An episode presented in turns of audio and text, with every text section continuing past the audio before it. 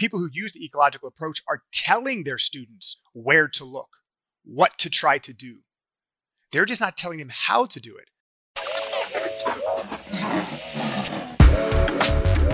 What's the most efficient path to victory against this particular opponent? He's dropping off the choke here. We could see the finish. It's looking tight. Tight at Delbra. Hello, welcome to the Essential Jiu Jitsu Podcast. I'm your host, Matt Kwan. The Essential Jiu Jitsu Podcast is everything you need to know about Jiu Jitsu. And today I'm back with the man, Greg Souders of Standard Jiu Jitsu. Hey, Greg, how you doing? I'm doing good, Matt. How are you, man? Very good. Thank you very much. Great to have you on the show again. Um, obviously, every time every time that you go onto a podcast, it picks up tons of views. So it's great for me to have you on my show. A lot of obviously you have a lot of support this uh, ecological uh, approach crowd very much into anything that you do. And um, I'm, I'm glad to have you back and have another conversation. I'm sure we're going to talk a lot of ecological stuff if you haven't had enough of that. This is uh, a good a good place to get your fill. I'm on the verge. And uh, you, you you said that you wanted to um, you wanted to have uh, a, a couple things that you had wanted to say about our last conversation and clear things up because you felt that you weren't clear clear enough about your explanation. So uh, please, the floor is yours. Yeah, for sure, man. So you know, as I've, I've, been doing the rounds of these podcasts over the last year, and I've talked to many many different people in many different ways, trying to share the approach and trying to teach people what I've discovered and try to point people in the right directions. But just like everybody else, I, have made some mistakes too. Uh, and so first is uh, one of the things that people always charge me with is, you know, my personality type, how I seem like an asshole, blah, blah, blah, blah, blah, which is all true. I would never, you know, yeah, I, am a dick sometimes, an ass sometimes. And, you know, yeah, yay for the complexity of uh, the human condition. It's wonderful, right? But either way, I didn't want to come off wrong against you. I think last time I, I, appeared a little bit frustrated on the podcast, which I do get frustrated sometimes, and I think it just does the whole conversation a disservice, especially when I'm speaking to you because you're trying to engage in a way where you're trying to understand it and utilize it for yourself. So I definitely did a disservice to you and the people listening last time. So I'd like to try to make up for that to the best of my ability. Um, and then, if- I don't think you made it. I, I don't. I don't think it went that way. There were a bunch of people, of course, in the comments that were like, "Oh, this guy, this guy doesn't know what he's talking about." And I'm like, "Well, yeah, that's why I'm talking to uh, the expert on the topic, and that's why I'm trying to get clarification." And I even said at the beginning that I'm not an expert, and it's it's uh, training pure ecological is not the the method that I've that I've used. And we even said, you know, um, that it takes time. It takes time to develop that that approach. And it's a lot just like anything like learning any new skill there's a lot of trial and error involved. And uh, you know i think i think there's so many there's so many guys out there who want to criticize and it's like hey i'm just i'm just like a white belt too trying to learn. So that's why i'm that's why i'm having you on the show. Oh yeah for sure. And I, am I'm, I'm this kind of the same way. Like even though i've been at this stuff for about eight years i like i make tons of mistakes, right? And most recently, I made a few, and I just want to correct that here to help those listeners and not make the same mistakes that I've been making. So, again, I'm, I'm in no way ashamed about making mistakes or, or looking foolish because that's the process of learning. I mean, we all go through it. So, right. um, so the first issue I just want to bring up is the contextual interference issue. So, uh, I was using that word as a catch-all to describe the effect that variation has on the practitioner, and I was using it in, in, improperly. I, I honestly thought it was a catch all term. I didn't realize how closely it was linked to an information processing idea for how variation affects the learner. So I just I was using that the, in the uh, in an inappropriate way, like I wasn't using it properly. So you know the mechanism, and we can talk about it later, and I'd like to, is the idea of repetition without repetition, because that's really what I was referring to when I was using the word contextual interference. Like I said, I just I used that as a catch-all term to describe the effect that variation has on the practitioner. So uh, it was just wrong, and so uh, I've stopped using it in the way that I was using it before. So I have a more clear understanding for how. What do you call it now?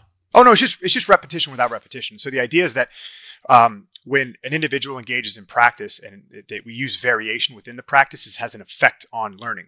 Uh, and so the information processing crowd suggests that when you uh, work on a skill in one area and then you work on a skill in another area and you work on a skill in another area, that this context switching interferes with learning and it basically uh, helps you gain the ability to uh, transition from uh, skill uh, task to task and your skill will adjust accordingly uh, but that's not really uh, an ecologically sound explanation for what's actually happening so instead what's happening is we're basically facing many different problems um, and trying to come up with solutions to those problems. So we're repeating solving the problem and we're using variation to do that. So again, different problems, and we're either trying to find similar or dissimilar or dissimilar solutions uh, to these multitude of problems or through these variable problems that we're facing.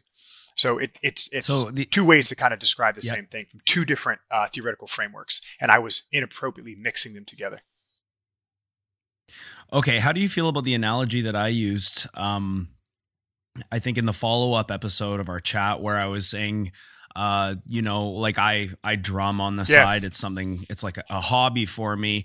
And my example where we're playing a song, but we're now, um, you know, my coach would get me to play the same song, but let's say I would play the hi hat at a different frequency, or I would play the kicker in a different frequency. Would you describe that as uh, repetition without repetition in terms of just building a skill in drumming? I don't know enough about drumming to be very clear, and I want to I want to be honest, but I'm going to give you my perspective based on your your explanation. So, uh, I have a friend of mine who plays music. Actually, our camera guy, he's a he's a musician as well. Uh, and a better way, I think, to explain what you're trying to say would be playing something like a four four. So, like you would do it with your just your right hand, right? You'd ba ba ba ba, right?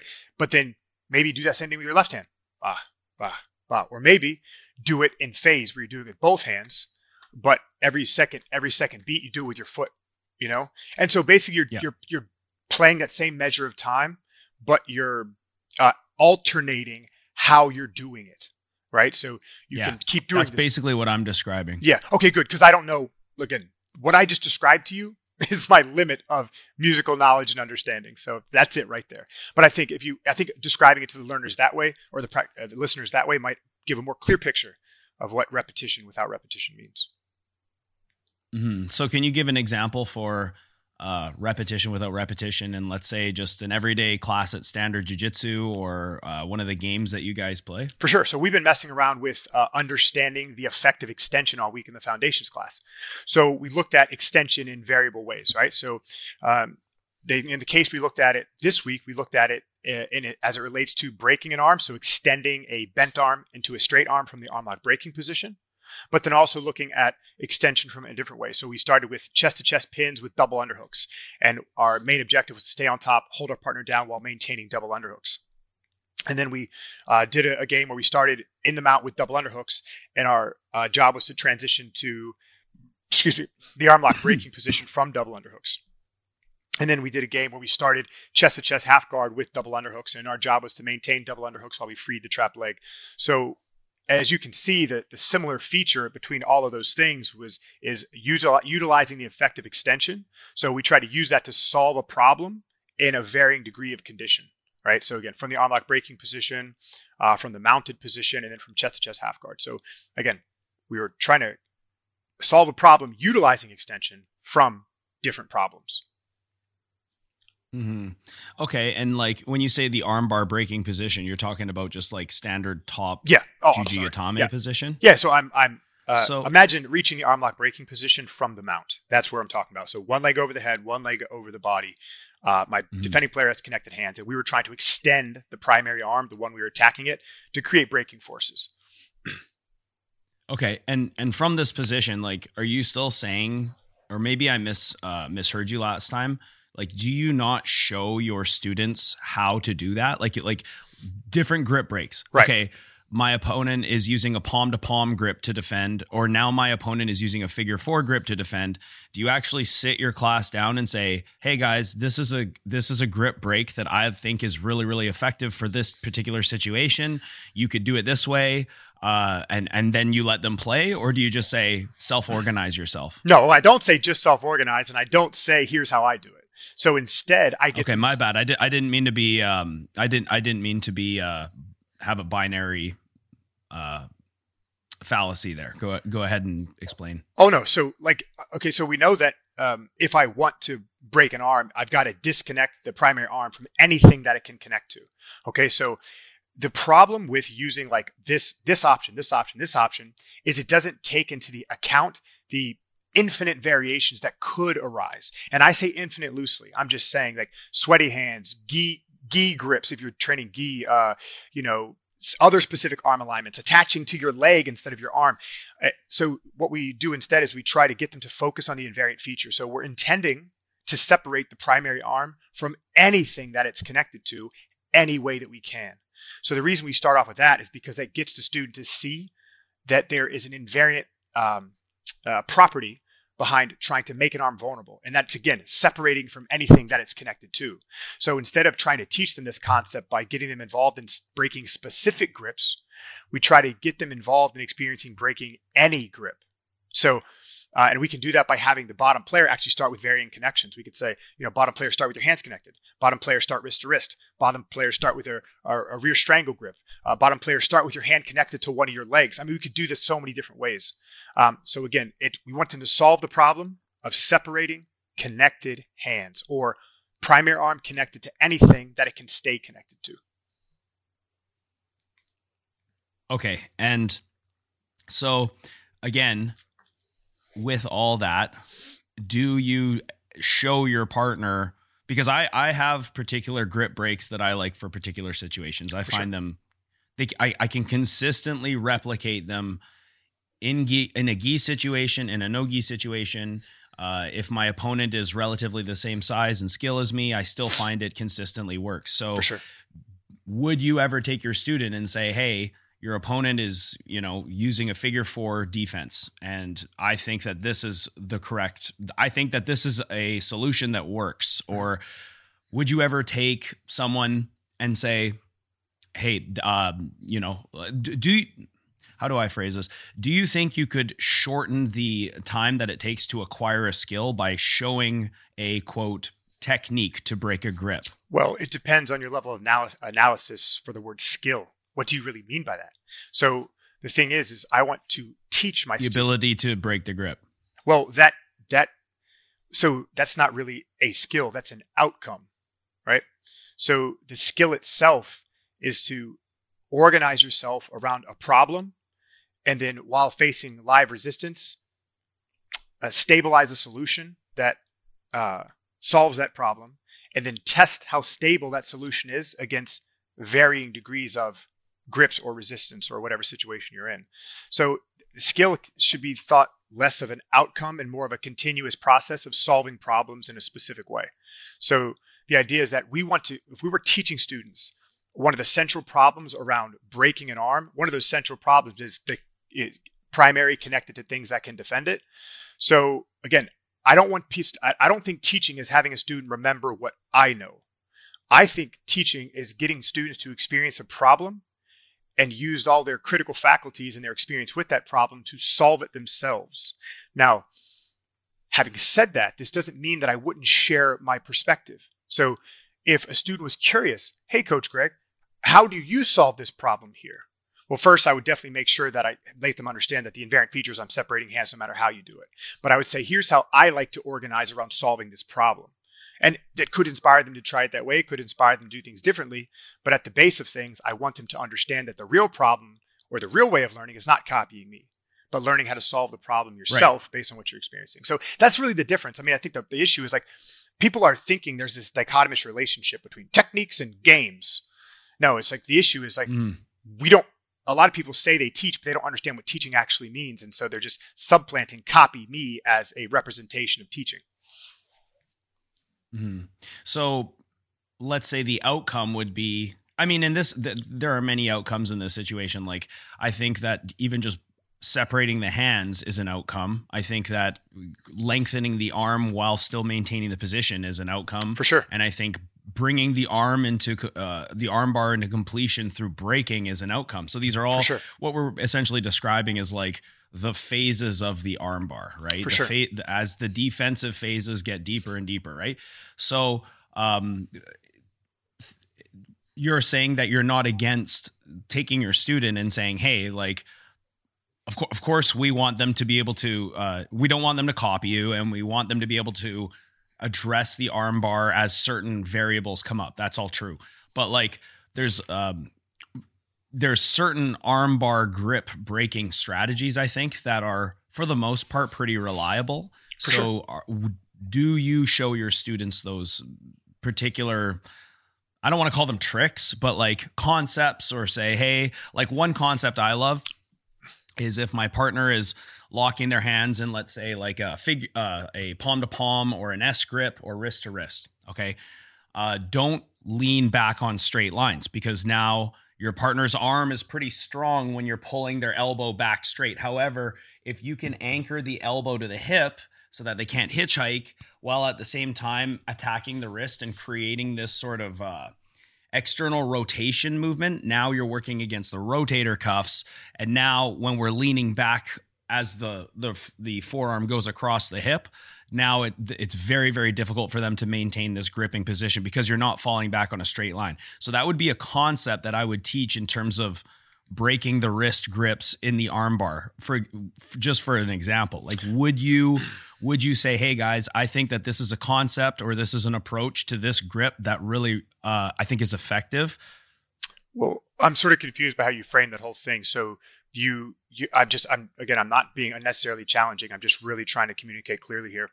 Um, you use the word concept. You can be challenging, bro. Oh, That's why you're here. No, I, I mean, I mean, I just want to honestly, dude. I want to be clear. I, again, I'm not here to be like, yeah, motherfucker, you don't know anything. But no, I mean, like, so you use the word concept, but then you went to describe a very specific sequence of events. Those are dichotomous things. A concept is a general idea. Right. Okay. Okay. Okay. So, so the concept would be don't fall back on straight lines when the arm is uh, when the arm is locked straight. Don't pull in the same direction as the forearm. Make the forearm go. Uh, make it go perpendicular to the to the angle of breaking i guess so okay. that you're working against this so you're creating that rotation in the shoulder that would be the concept try to get the forearm to run in a perpendicular angle instead of running straight back and in that way it's very difficult to maintain the grip. I guess would be the c- concept. Well, uh, it's still not a concept yet. Again, we, we, a concept is a general idea. It's non-specific. So what you're saying is specific, and so it's not conceptual, right? Um, so I guess the concept here would be how does the angle of uh, force application affect the connectability of the hands? So we would first have to try to come up with a way to describe that, and then that would be the concept. So I heard three different things there. So first, you did you noted a problem. If hands are connected, ten, in the way you're describing, what you're showing is see the arms are bent, right? So if I start pulling at the elbow straight to me as you're describing it, I'm not actually affecting the area between the elbow and wrist. So it's going to be much less efficient at separating hands because I'm not pulling on what's connected. I'm pulling on a part of the body that almost has nothing to do with the connection, almost because there's still relevance there at the elbow, right? Keeping the elbow attached to us keeps our hips closer to their shoulder. Okay. And by doing so, we can use that, that concept of closeness by focusing our attention on keeping the elbow connected to us to make it to control the situation longer so we can take our time to separate the hands in different ways. So the concept here would, I guess, would be that uh, by separating the hands, uh, we we want to bring it in multiple directions, not just one, right? So we don't want to use straight straight lines is also a, a weird thing because what do we mean by straight lines? Because every line between one point and another is straight, right? Mm-hmm. So I guess I guess what I mean by straight is relative to our opponent's shoulder line right along the same right. line, like, along the same you, line as the I, shoulder. You, yeah, like not not falling to, to your side, but falling straight back. I guess is how I would describe that. Right. So I think about it. Think about how, and I'm again, think about how inefficient that would be. Like think about what you just described to me, trying to describe that to a student who's never done it. That's so much external information that now the student is trying to like, what the fuck does Matt mean? Like, what does he want me to do? But think about it this way. If I just put a student in that situation and I gave them three simple tasks, hold your partner down any way you can with your legs, keep their elbow glued to you, and try to separate your partner's hands any way that you can. Think about how much more efficient that is because it allows a student to try to perform that action while coordinating their whole body around the thing they're attuning their intention to, and then they're experiencing it for themselves against live resistance. You'll get people separating hands within a few minutes and then we can put them in a live game and put them there, and they'll, they'll do it against a, lot, uh, a bunch of people that same day of learning it, which is interesting. So it's very efficient. Oh, true, true. So let's take that same student who has never done it before, um, and we ask them to control the juji gatame as long as they can, separate the hands, um, whatever, maintain the position, and create the arm extension. But like if you take a beginner and do that, I, I always see the same reactions, whether it's beginners or kids. Right. You always get them pulling hard back. For sure. You- sometimes you'll see them lean back without separating the hands. Uh, a lot of the time, you'll see them using the the torso leg and the crossface leg and removing them from Yeah. the, uh, the body and the head and kicking away at the arm, which kind of loses all their control. So, w- don't you think that a student, you know, if you if you just give them the the directions, okay, control the position, break the clasp of the hands, create limb extension, right? Like, or let's say those are the constraints you're working with.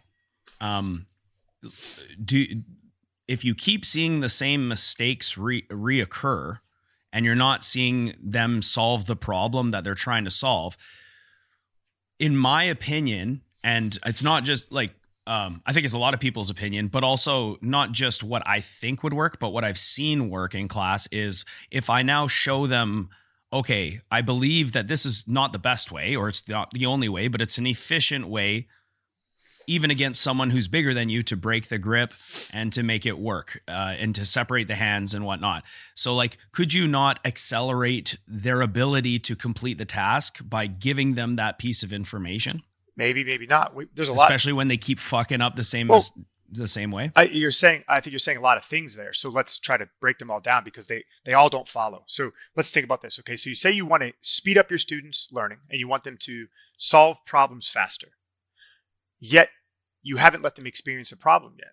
So the first thing you said was actually great. You're absolutely right. When students first try to do something, they do all kinds of weird shit because they don't know what the hell's going on, right? So no matter what you tell them, I, you could describe the arm lock perfectly, and you're still going to get students kicking at the arm. You're still going to get students pulling at the elbow because, again, your information has nothing to do with what they're experiencing. That's your information.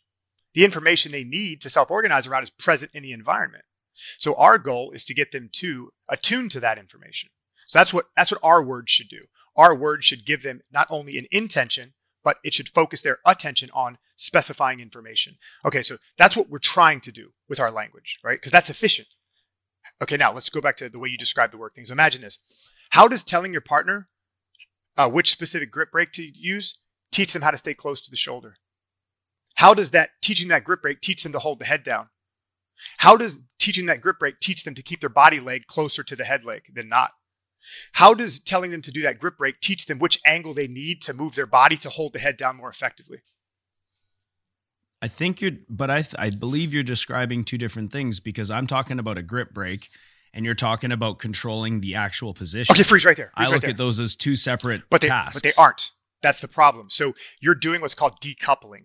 You're using a reductionist view of why things happen to describe why things happen. And this is actually the problem that the ecological approach is trying to solve in all sport, right? So the traditional model tries to take what they call practice tasks and separate them from the performance environment. And that's causing this strange issue where uh, we're, we're not taking all the constraints into account to uh, let the task organize our movement. So what what these uh, traditionalists are assuming is that you can take a piece of something, train it by itself, and then when you go back to the performance environment, you'll just all of a it'll plug itself in. But this is actually this doesn't happen. So what I'm saying is you have to learn all those things together because they're all relative to each other. So the grip break we use is relative to where our legs are, relative to our opponent's resistance, uh, relative to the overall objective, which is holding them still and holding them down. So if we don't allow the skill to organize under all the constraints that are present in a given moment, we're not actually teaching them how to do what we say we're teaching them how to do. Okay. So, are you saying that the task of controlling the Juji Gatame position and the task of unlocking the hands are actually the same? Correct. They're related to one another. So I guess where I'm I, I'm differentiating this in a in a mechanical sense is that one task is is done with your arms and one task is done with your legs. Hmm. So it would be like let's hold on a sec. Let me finish. Let's say let's say it was like a heel hook situation. So your leg's job is to create wedges and isolate the knee and the hip and and and the upper part of the leg so that we can generate braking pressure. The bottom the bottom part of the leg is controlled with your upper body. And so that's I think where I'm differentiating. Maybe because part of your body is is sort of doing one task, the other part of the body is doing another task. However, they do uh, they do come together and try to complete a task in unison, which would be control leading to the braking mechanics, right? Sure. So yes, the t- the problem to be solved is we're trying to get the submission, we're trying to create enough braking pressure to finish the the match, whatever. Right. But one of one part of my body is doing one task, the other part of my body is doing the other task. So could I not give clarification to said student by by describing what what each part of my body is trying to do to uh, to create the solution, Not in the way you're describing it. or is that just not effective in your opinion? Well, well, both. Because what you're doing is you're doing that. You're actually falling into the same trap that the the researchers did when they first tried to describe how behavior emerges in an information processing model. Okay, so you're thinking it's like a muscular problem or like a neurologic neuromuscular problem where you have to train your muscles to do one thing and train your muscles to do another, and then you can put them together magically and they just do the thing that you intend them to do.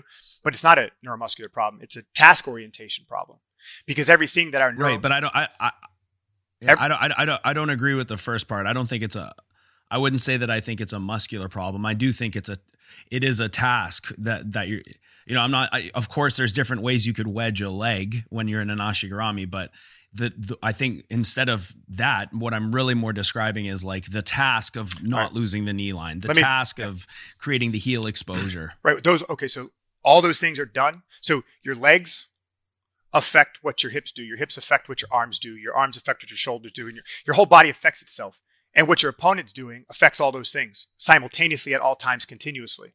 So the thing that you're trying to parse out you can't really parse out. You can't separate it. So my legs will always change what they're doing as my partner changes what they're doing. And as my partner changes what they're doing as my legs change what they're doing my arms change what they're doing. So it's there's so many degrees of freedom that are present in a given moment that we can't freeze them and isolate them and decompose them into their component parts because they all are relative to one another.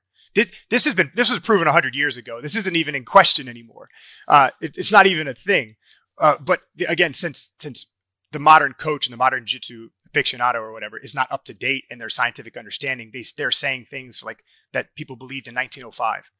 Um, so and again again this is the reason why the ecological approach is so necessary but either way so yeah so no you can't separate them so what the, the thing is this you you put someone in a situation you want them to understand. So in your case the yoke. We know that the body orients itself in different ways to perform different functions within that given system but that given system can't be separated out into component parts.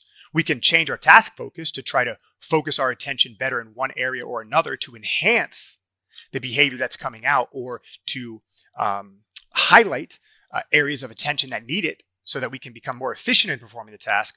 But this is a continuous and ongoing process. The, the effective training is not stored in our mind as I have this skill now.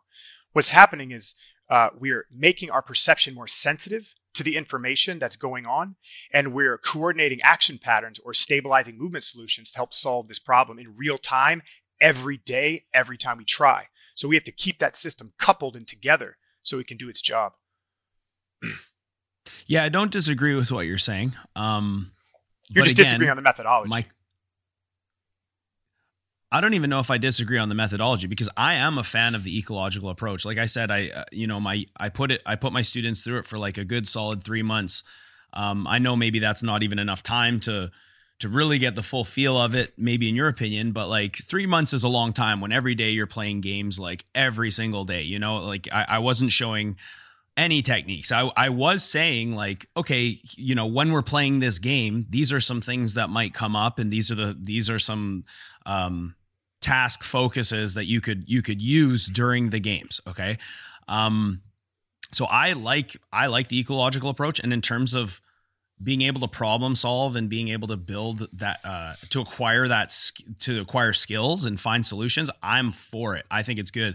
However, where where I'm sort of I guess disagreeing is I'm wondering how do we know that pure ecological approach training is better than showing techniques and ecological approach training where there's a balance of okay i'm going to now show the student techniques. We're going to describe mechanics and and uh, situational strategies and things like that or or concepts plus ecological training so I I, th- I think that that's how do we know that just ecological training They're, they're, you're Sorry? just Yeah, yeah, I think that's that's the mistake. You're saying something that I'm not saying.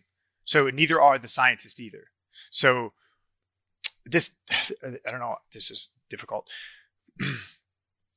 First of all, there is no techniques. There are no techniques. Okay, uh, in this way that people are saying there are. Okay, someone is saying there is a, a technique for an arm lock. There is a technique as a sweep. There are infinite amounts of them. Technique is right. just it's just the I way. Agree. Okay, so so we can't we can't teach how to solve a problem by giving our student the solution that doesn't work like this is not even this is not debated anymore this is like like science is so far past that so the issue is is these old ways of thinking are sticking around because they sound good because they people people have no experience with what it actually is right i mean this i mean the, uh, so we're not just it's not a dichotomy between should we use just the ecological approach or should we teach technique the thing is is the idea of teaching technique is dichotomous to the approach but giving informational constraints that help your students focus their intention and attention is not. We use that. We people who use the ecological approach are telling their students where to look, what to try to do. They're just not telling them how to do it.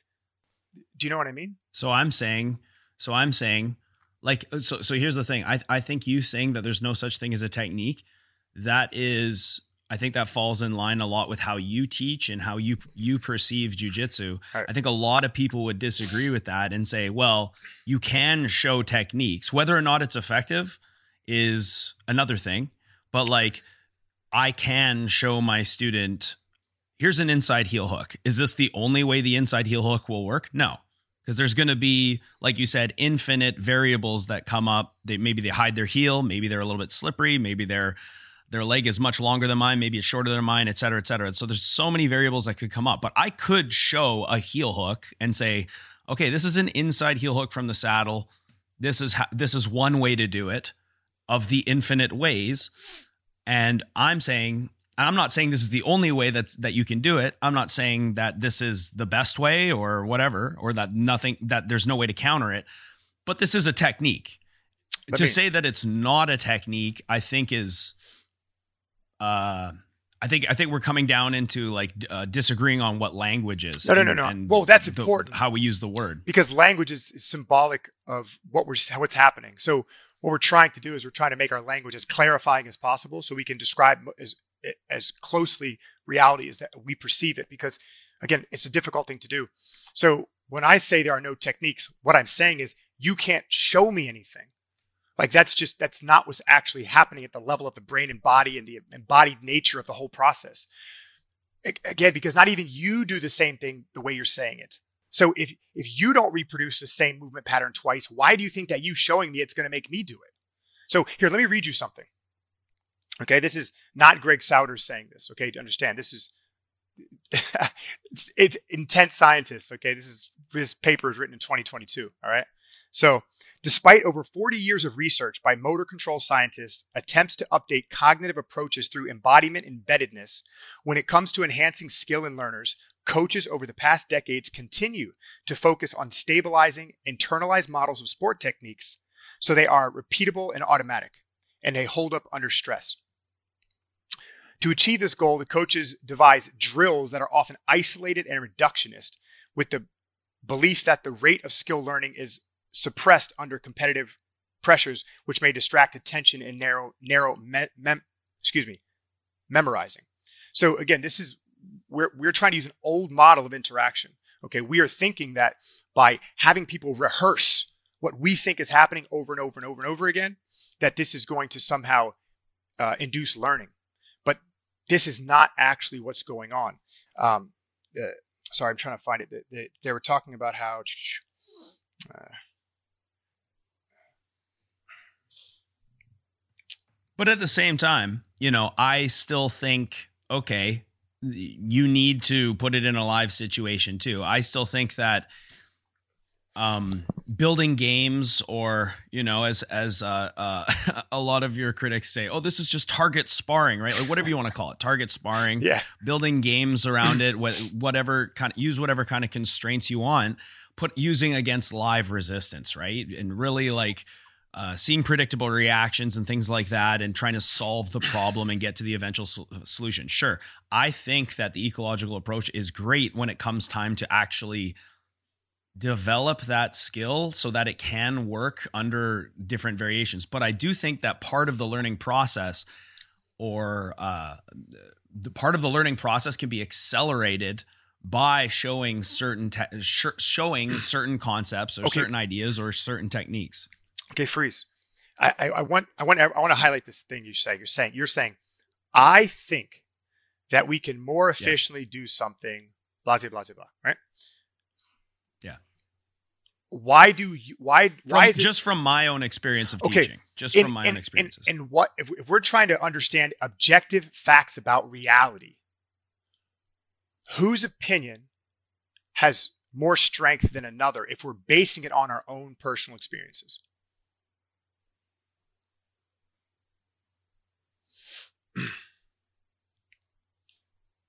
well,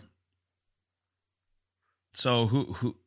Good question. Are you saying for me to? Well, what are you saying? What are Well, you saying, saying for me to? the entire scientific enterprise is built to defeat this because it is is unreliable way to tease out and describe the natural phenomena we all experience.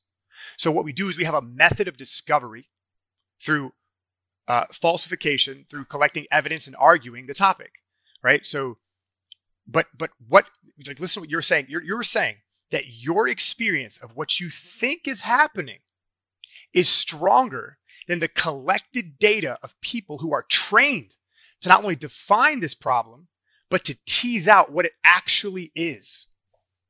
but do those people teach jujitsu for a living, or do they know jujitsu? It's not a jiu-jitsu thing. It's a teaching thing, right? They want people to learn how to learn. So what they're trying to understand is how does an individual go about creating new behaviors? Jiu-jitsu is a behavior. And so this entire scientific field is trying to uncover how this actually happens on a, on a, a person-to-person level, regardless of what the behavior is. And so what you're saying is that your experience as a jujitsu coach, because it's special, it's called jujitsu, Mhm. supersedes all of their training and research. And understand these motherfuckers debate. When they, when they get involved with one another, the shit goes hard. You know what I mean? Mhm. Like but but I'm not but I'm not saying that that the ecological approach or that that science isn't as good. I'm not saying that it's not valid. I'm not saying it's not effective. I'm not even saying that it's the best way to acquire that. skills. I, I'm not saying you're saying. What I'm saying is Okay. when you make a statement. I'm I'm Yeah, go ahead. when you make the statement, when you say something, I think teaching techniques improves learning, you're making a statement about reality. So there is there are people who study the reality that you're naming, and they're saying the way that Matt Kwan is describing it is not factual and not aligned with what we've discovered. Because you're not just saying what you feel, because someone felt like you too. And when they put that to scrutiny, they were proven wrong. So Well, I do. I am saying I think. Yes, it is my perception. Um, and I can hear all all of your fans right now just and fuck my their fans, minds man. Are just care. No. exploding and they're just they're just creaming all over their themselves. But uh, I, I my, my thing is, how do we know that just purely ecological is better than a mixture of ecological plus uh, techniques? And I say it. Be I think because I've witnessed like numerous times when you watch a student try to solve a problem, you watch them try to complete a task, and you try to to uh, you try to give them, and even through the ecological approach, try to give them games that can build certain skills, but they're still running into the same problems. They're repeating the same problems. But I've seen it in situations where I say, okay. I'm just going to show you something that works for me. This is a solution that I've used I can repeat it multiple times in a live situation. Then they use it and I see them use it in a live situation immediately. So, how is that not accelerating the acquisition of a skill or the ability to complete a task? because you think that the outcome you're getting them to perform in that moment is going to transfer to all other situations that are like it or require that level of solution. No, I don't think that. I don't think that. Then what I problem think are you solving? I think that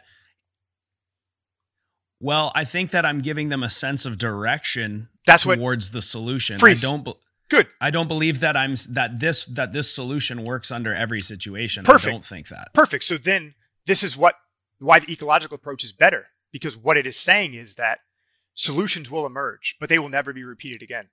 Right?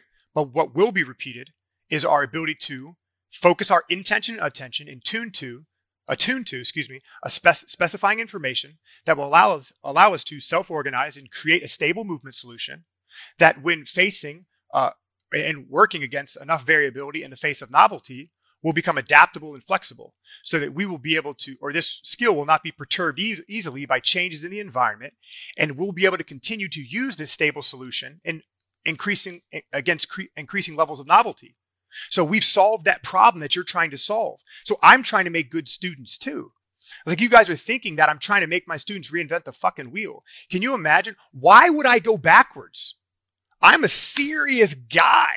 I've given up my entire life for jujitsu, literally everything. And my sole purpose, as I put my two feet on the ground every day, is to make people as good at jujitsu as I possibly can. Why would you think I would choose a more efficient way? And these problems that you guys are having, I'm not having in my room. It's, it's just strange, you know? And so I, I don't what problems? like when you say like you know I, I i give my students this and they, they do this anyway they do this anyway they do this anyway i don't have those problems like the things that you have to correct i don't have to correct for because the approach itself is is very self-organizing it, it, it, it corrects the things that are difficult to correct correct through explicit instruction and so i'm creating skill at a faster rate and not just singular skills but a variety of skill and it's like no matter how much i show it or how much I invite people to come try it for free and how my white and blue belts beat up brown and black belts, nobody believes me. And it's like, dang, man, this fucking sucks. And no matter how how well read I am or how well I try to point you guys in the right direction to read what scientists are saying, everyone thinks it's just me. And I'm like, dang, man, this sucks.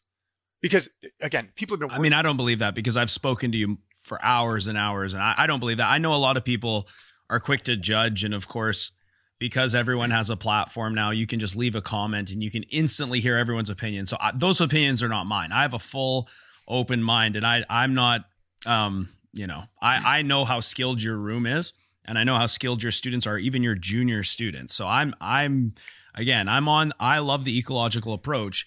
I just have uh, seen with my own eyes on countless occasions where a student repeats, uh, you know, the same problems in live situations, even after we've used the ecological approach uh, and put that situation under duress many, many times. And then I say, okay, I'm noticing this is the problem. Try doing something like this. And then immediately they adopt that piece of advice or that concept and they make noticeable gains. For they sure. Make, they, they're now able to, so like, how is that not effective if So- that is re- if that is helping them reach a solution? it, it's a you're getting a false positive. So your ability to describe something explicitly to your students solves that momentary problem, and you're good at doing that because you've probably been doing it since you started teaching, right? But since you've only been using the ecological approach for three months or four or six months now, because it's been a while, your efficient usage of not only the methods but your understanding of the science and why you're choosing these message met methods is not up to par right? So it's like saying it's like remember when white belts say coach you showed me this arm lock but it doesn't work for me. And and, and the coach like yeah because you're a white belt. It's just, that's the same thing that's happening right now. You're like man i can't use the ecological approach to solve these problems but i can with explicit instruction. Well yeah because you don't know how to use the ecological approach yet and that's totally fine. Like you're just starting and it's going to be very difficult because it's not an easy thing to do because now you have to shift your whole paradigm. You have to be like okay how do i use mo- a model of self-organization through the focus of intention and attention to help my students acquire skill by using language that i haven't developed yet? That's fucking hard man. It took me eight hmm. years. It took me eight years. And i could easily describe something to you. I could easily show you a move. But again i would only be solving that momentary problem. I wouldn't truly be teaching my students anything I would just be giving them a, a sound bite to remember. Where is the where is the proof that pure ecological is better than ecological plus um, uh, uh, plus some of the older te- uh, older methods of teaching Okay. where it's techniques as well? For sure, let's stop right there. So, first of all, um, you can't mix them. they're not mixable things. Like people keep saying this. you mean? like- okay, so I, I've described this before. The ecological approach is a theoretical framework that describes how uh, an, an organism interacting with tasks in environments produces behavior based on the uh, concept of direct perception. And so the information that an individual uses to perform tasks in an environment is uh, in the environment. It is a embedded relationship between the the actor and the thing that it's acting within. It, it's it's like they interact with each other to produce behavior. Uh, it's not something that the organism is storing in their mind and then revisiting later.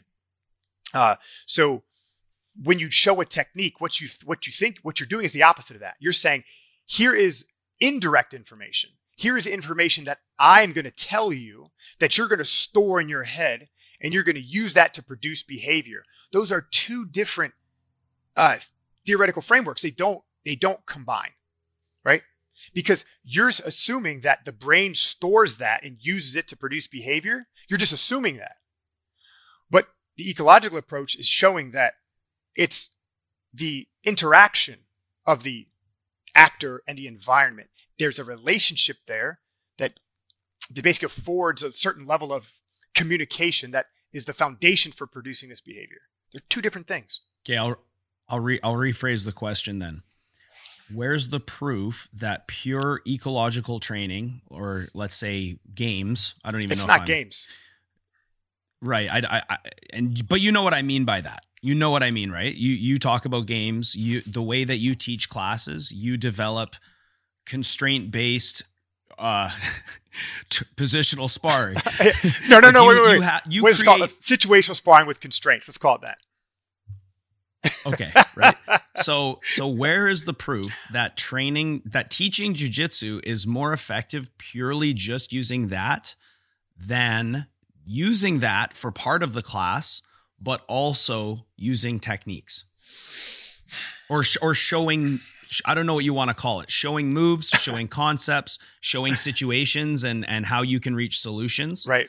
show spoon feeding in whatever you want to call it where's the proof that that is not as good as pure ecological Okay. I, again, I, this is very hard because again, you're setting up a situation that doesn't actually exist. So I'm, gonna- but I'm going to try. I'm going to work within it, and I'm going to try. well it exists in my room i mean we i, I we no. do situational with constraints and we do techniques is that not is that not what i'm describing No, I, I'm not saying it doesn't exist as as you create it. What I'm saying is, uh, these are. I don't know how to. That that's not a real thing. Like, you can't say like, the, a human learns this way, and so we're gonna we're gonna uh, align our practice to stay in accordance with what we know about pe- the way people learn, and then on the second half of the class we're gonna pray in the corner because I heard once that you know Lord God answers prayers and delivers us magic on us. Like you, like it's like you're taking two things that don't mix and you're trying to make them mix. That's all I'm saying. But either way, no but my question is how do we know that pure constraint led training Okay. is more right. effective than constraint led training with also showing techniques because it's been studied. how do we know that because if, if you if you read the literature, if you read the research, has it been studied in jiu-jitsu you're not understanding. Human behavior is human behavior, right? So they try to catalog what type of behavior it is to try to determine which methods might be more effective for creating this behavior again or making it more repeatable or making it more effective or whatever. So in, in something else we talked about before in our notes previously, I actually took this note down that we talked about uh, the information processing uh, model. We, we talked about behavior as being three types: discrete, serial, or continuous. Now, um, the, the truth is is that a jitsu is a, a continuous game. No matter how discrete the actions or serial the actions may seem, it's, it's a continuous and complex game. Uh, and so, anyway, they try to use this to determine what practices would affect those types of skills the most. And again, this isn't purely ecological what I'm describing. I'm trying to describe how um, they try to separate the idea of what um, uh, how to how to classify the skill, right? And so, the more complex, continuous a skill is, the more variation that's present in the environment and between tasks and so within the individuals interacting that we couldn't account for it through explicit instruction. So again, the more complex and continuous a game gets, let's assume that that's that's true. uh, because again, I don't know to what degree a game is complex or continuous, and nobody does. I'm just saying. We could compare it to like gymnastics. Gymnastics is is different than let's say you know jiu-jitsu. And let's say gymnastics is more a serial in approach because it's a pre-planned step-by-step thing we're learning versus where jujitsu is um, uh, uncooperative. You know what I mean? And it's uh, it's unplanned, right? So anyway, in complex continuous games, since there's a high amount of variation, part of the skill of learning is adapting to this varia- this variation. So attuning to it and then letting our skills adapt to the variation present within the environment. Explicit instruction is the opposite of that. Explicit instruction is trying to freeze frame a moment and say, you should do this here, but that here will never repeat again. And that you should do this will never repeat again. So you're, you're using a mechanism to try to create a behavior that one will never be repeated twice, and two will never be within the same situation to have been repeated twice. I think to say I think to say that it will never be repeated again is somewhat hyperbolic. It isn't. Because yes, there's there is infinite factors, you're right. But that doesn't mean that infinite variables necessarily mean that a situation is so different that it can't be repeated. It certainly can. No. Even if my opponent, you know, is it doesn't mean I'm going to fight the same guy or he's going to, ha- you know, he's not going to have the same amount of sweat. Yes, there's infinite variables, but They to say that I can't repeat the same move ever again is, I think, not necessarily. Uh, no, it's not accurate. It is accurate. It's it's what's not accurate is your level of analysis. So what you are calling a move, uh, it changes every time you say the word. So most people like, okay, what's a move? And they'll say like arm lock. Okay, but but where is the move? Is it the angle of my head leg or is it the angle of my body leg? Or is it how my hands are grasped? Where's the move? Where's the move? Well, when I say when you say move, I guess we're talking about the technique Okay, so of the arm bar, so where is the but it could be in di- many different situations. Yes, that's true. exactly. There's an infinite amount of arm locks. So what ties them all together is invariance. So we attune our students' intention and attention to the invariance present in a given situation. And then self-organization takes over from there. Right? Because we can't uh, freeze all the degrees of freedom present in a given situation through explicit instruction because they never appear the same way twice. Right? So an easy way to like try to think about this in your mind if you had 27 different degrees of flexion in your wrist right and 37 different degrees of flexion and change in your elbow and then the, maybe 11 in your shoulder every th- those are basically if you were to take like 26 different ways a wrist moved 37 different ways an elbow moved and 11 different ways a shoulder moved do you realize how vast that number is if you put them all together and they're like you know 27 in, in one degree, tw- tw- 27 in one degree, 26 and two. It, it's the variation is infinite. Yes. By no means what is the same arm swing ever repeated twice. Even something as simple as an arm swing, never in history is repeated twice. The number's too vast. Now let's make that more complex and put two people together together and have them fight into this like amalgamation of limbs and levers and movement and pressures and sweat and fatigue. And those numbers go through the roof. How do you address students who repeat the same mistakes in situations, So or they or they're do they they don't reach the solution effectively because they're repeating the same behaviors? Right. So this is the problem with learning. This is why not everyone gets great. This is why not everyone becomes good. This is why some people train something for 10 years and still suck. This is why some people dedicate Yeah. their whole lives to a craft and are still trash.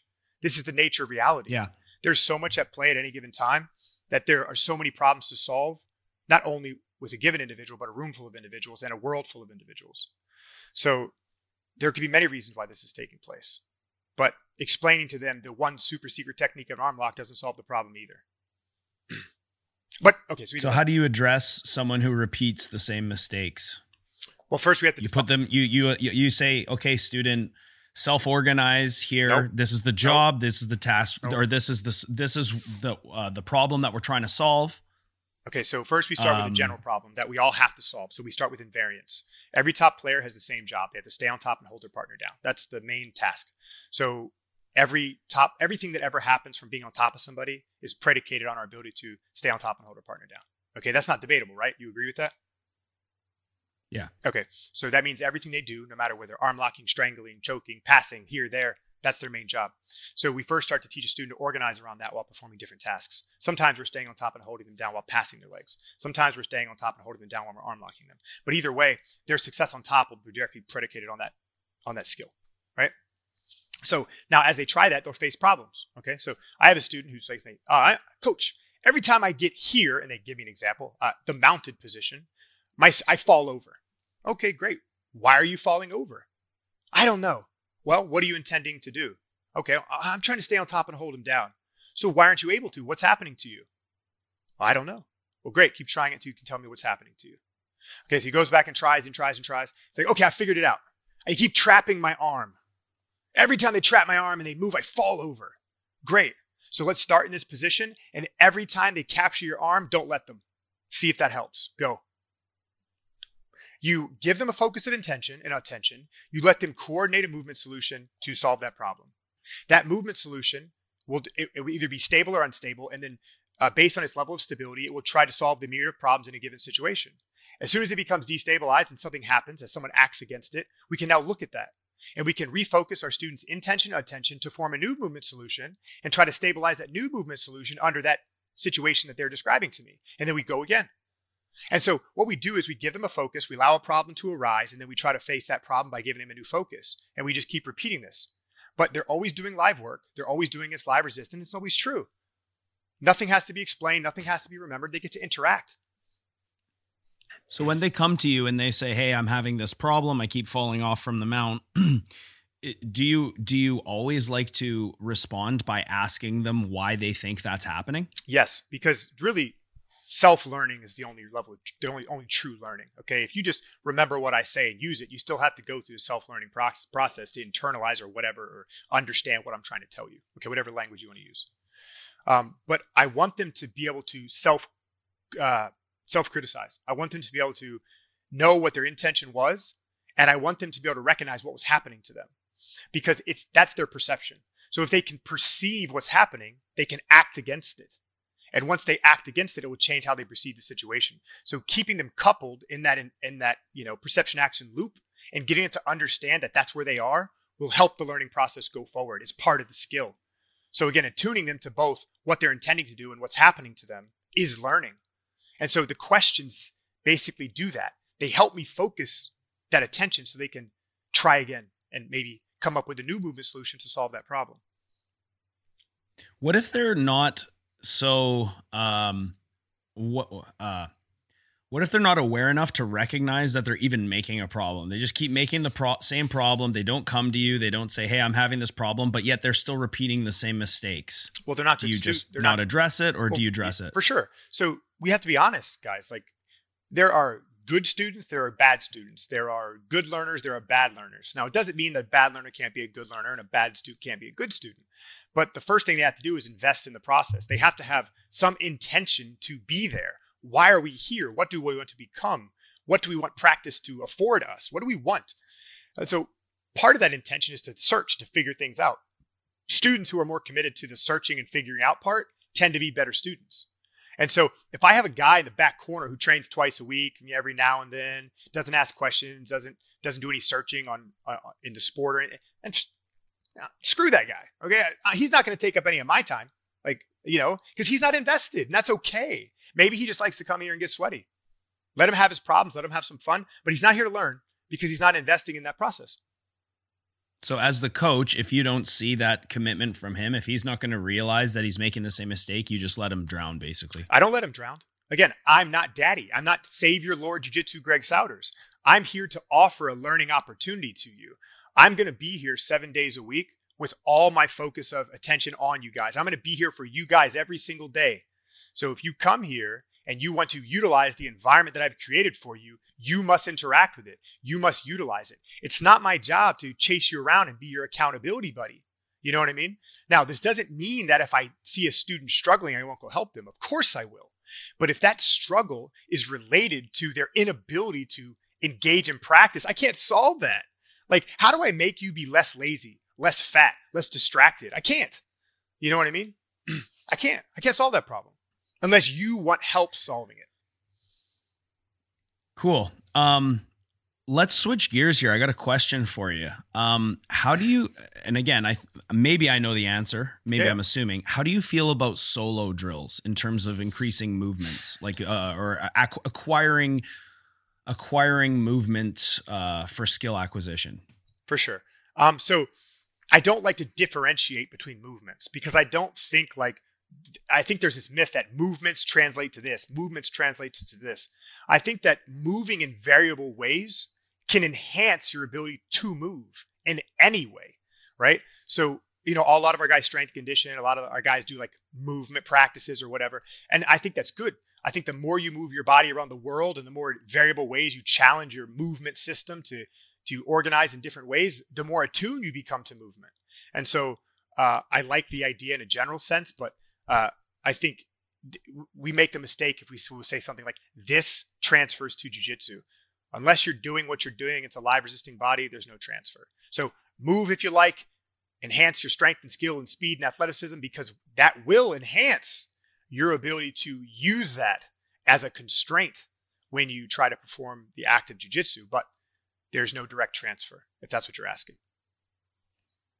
So, I've I one of the instructionals I'm deep into right now is the Tainan Dalpra long step master class because I'm I really want to make my I know it's going to be music to your ears. I want to improve my gi game, right? Okay. So I'm watching like the AOJ guys. I find that like just their movement and their gi game is some of the best in the world, especially at the lighter weight Yeah. classes. So I'm really like I'm trying to emulate guys like Tainan uh, when in the top position and see how he passes the guard because I personally for me I find it um it's different from no gi situations just from all the different variables Right. uh and and honestly the the the the movements are I find completely different gi and no gi just because there's the ability to grab cloth and things like that right Yeah, like we we kind of we can use certain grips and use the gi to our advantage right Right. and so one thing he talks about in this instructional is there's there's a video or two that's on solo movements, okay? And he talks about uh, using the solo drills that they've created, him and Gui Mendes have created to develop your long step. I don't know what you'd want to call it, your your patterns, your you so that when you get to the long step position, you've been there and you can you can replicate the movement kind of without a, a conscious thought. Okay, so he says that once he started doing the long step solo drills, his long step improved greatly, and even I've noticed this after practicing the solo drill, where you're kind of shifting your weight side to side, and and then you practice the movement it feels much more comfortable in the live situation. And i find that it it hasn't in, um, it's improved the my ability to execute the move in a live situation. So what how do you feel about you know probably looking at the best long step passer in the world or one of the best long step passers in the world in Tainan Dalpra his opinion of saying that the solo drill has really you know had a positive effect in his ability to execute that against resistance It has no effect on me because I know that's not a thing. So, but what I do know is a thing is that he's intending to be good at something. He really likes a, what he considers a pattern of movement that helps him get to where he's going.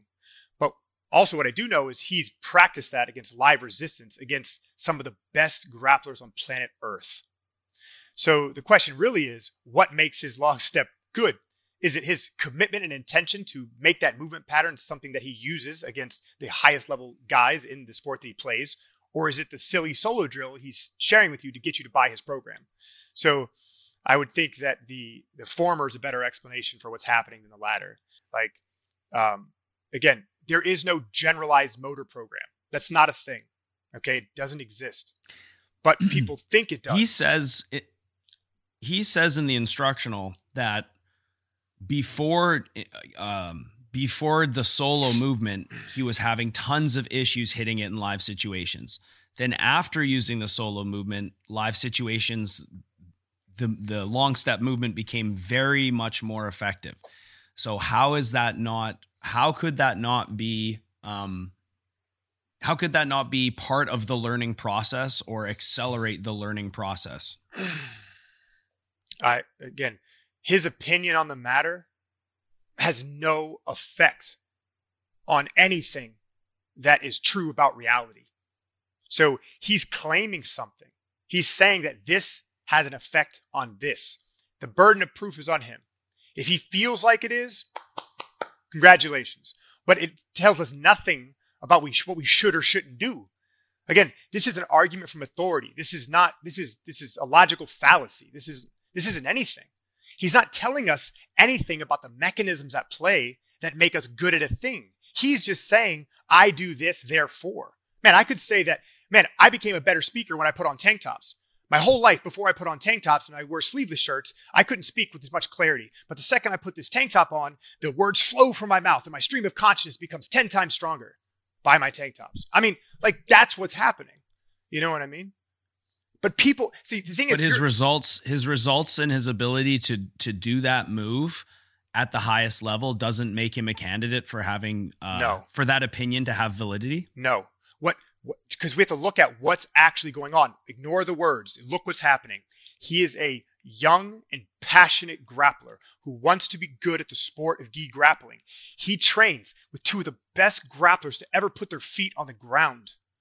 And they are specific, they are known for that type of movement, staying long and away, holding the ends left and right movement. This is something that th- those two, uh, Gui and Hafa, are extremely good at. So when they interact with each other in that environment, they're affecting each other.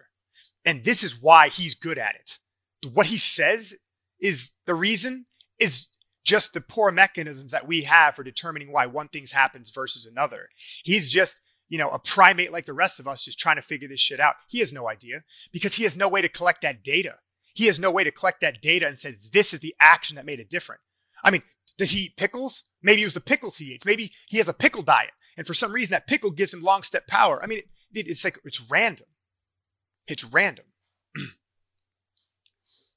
How do you know Gui and Rafa are some of the best Gi grapplers in the world? Fuck. First, I, tra- I trained with him for, I don't know, three or four months back in 2008.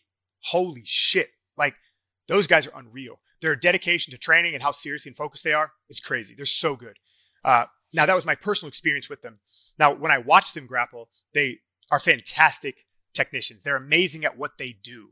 They're good competitors. They have great mechanics. They have complete grappling skill sets. They can do many different things. They can they can take down to a specific degree. They pass extremely well. They back take extremely well, and they do it against the highest level of resistance at the highest caliber of competition. That's I'm a that's why I think they're good. Now I could be wrong. Maybe they suck, but based on my perception of who they are and watching their abilities, man, these these two are amazing. And even if they were to say, you know, long uh, solo movements and things like that have really helped us get to this level and we can all agree that they're very very good you still think that that's not based in reality that's yeah. just their perception? I do. Because think about it they're trying to take an entire history of who they are as people and they're trying to compress it into what they think works. But understand they were training since they were young kids. They trained in like a really small room in brazil with some of the, the best players at the time i mean i think the original coach was ramon lemos that dude's a beast too. A lot of people who touched that guy or came to that room were super good. You know what I mean? So maybe there was something going on in that room at that time that sparked what they are now, right? And then their interaction with each other and their whole path through starting and where they became. There's so many variables in that time span. There's so many things that have happened that could contribute to why they became the way they came became. So for them to just try to distill down the one aspect of skill based on this one thing that they did, that that's just that's just us guessing Again, it's not data. We can't, I mean, if we were to study that, so what we would probably have to do is we'd probably have to take some students from them. We would have to stop, let it do no live grappling, only these solo drills, okay, for maybe a few months, okay, is however you want to teach them, and then put them back in a guard passing environment and see if their guard passing has improved. So but I'm have, not saying use only solo drills at all. I'm just saying to add that to your training, which would also include live situations and tons of constraint led training as well. So I I'm more of an advocate for of uh, what I would believe, what I would call a balanced or um, an, an approach that has different types of training, including constraint led approach. If it's good, solo training, uh, technique training, situational, whatever you want to call it. But I, I'm more of, I find that the uh, the best would be like a combination of all of them. So again, how do we know that ecological train just ecological training trumps any other approach or a mixture of any approach because I don't know what how many approach, pure ecological how many pure ecological world champions are there? So see again, you're, you is it just too new? It's no, no, no, no, no, no, no, no. Like we can't say that. Okay, we're, we first have to discuss the robustness of the science. What does the science say? What has the science shown to be true, or at least argued uh, is probable by a significant degree? We have to look at that first, right? Because we're talking about trying to help people learn how to move, to create movement. And this is what is happening in all sport. Okay, so we're trying to create methods where we can manipulate what we understand about ecological dynamics to try to enhance a person's ability to learn based on the problems they're facing while learning. Like that's what we were discussing. So what other method is there? Tell me what other framework. Okay, what framework are you coming from when you talk about the effectiveness of solo drilling? Just give me a mechanism, something that would that would make that more true than than not as it relates to acquiring skill. Say that again. Okay. What framework are you utilizing to determine the effectiveness of doing something solo?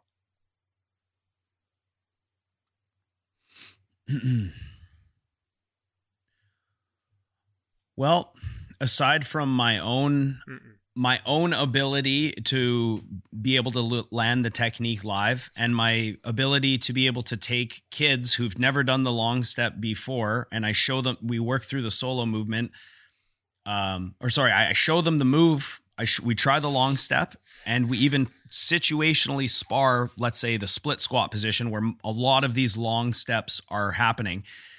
Try to get them to do that position and them having uh, not a lot of success, and then showing them the movement pattern of the solo drill and then having them try to situational spar again and then them being able to start using it in live train this is actually something that i've i've seen in the kids and in the adults of all levels.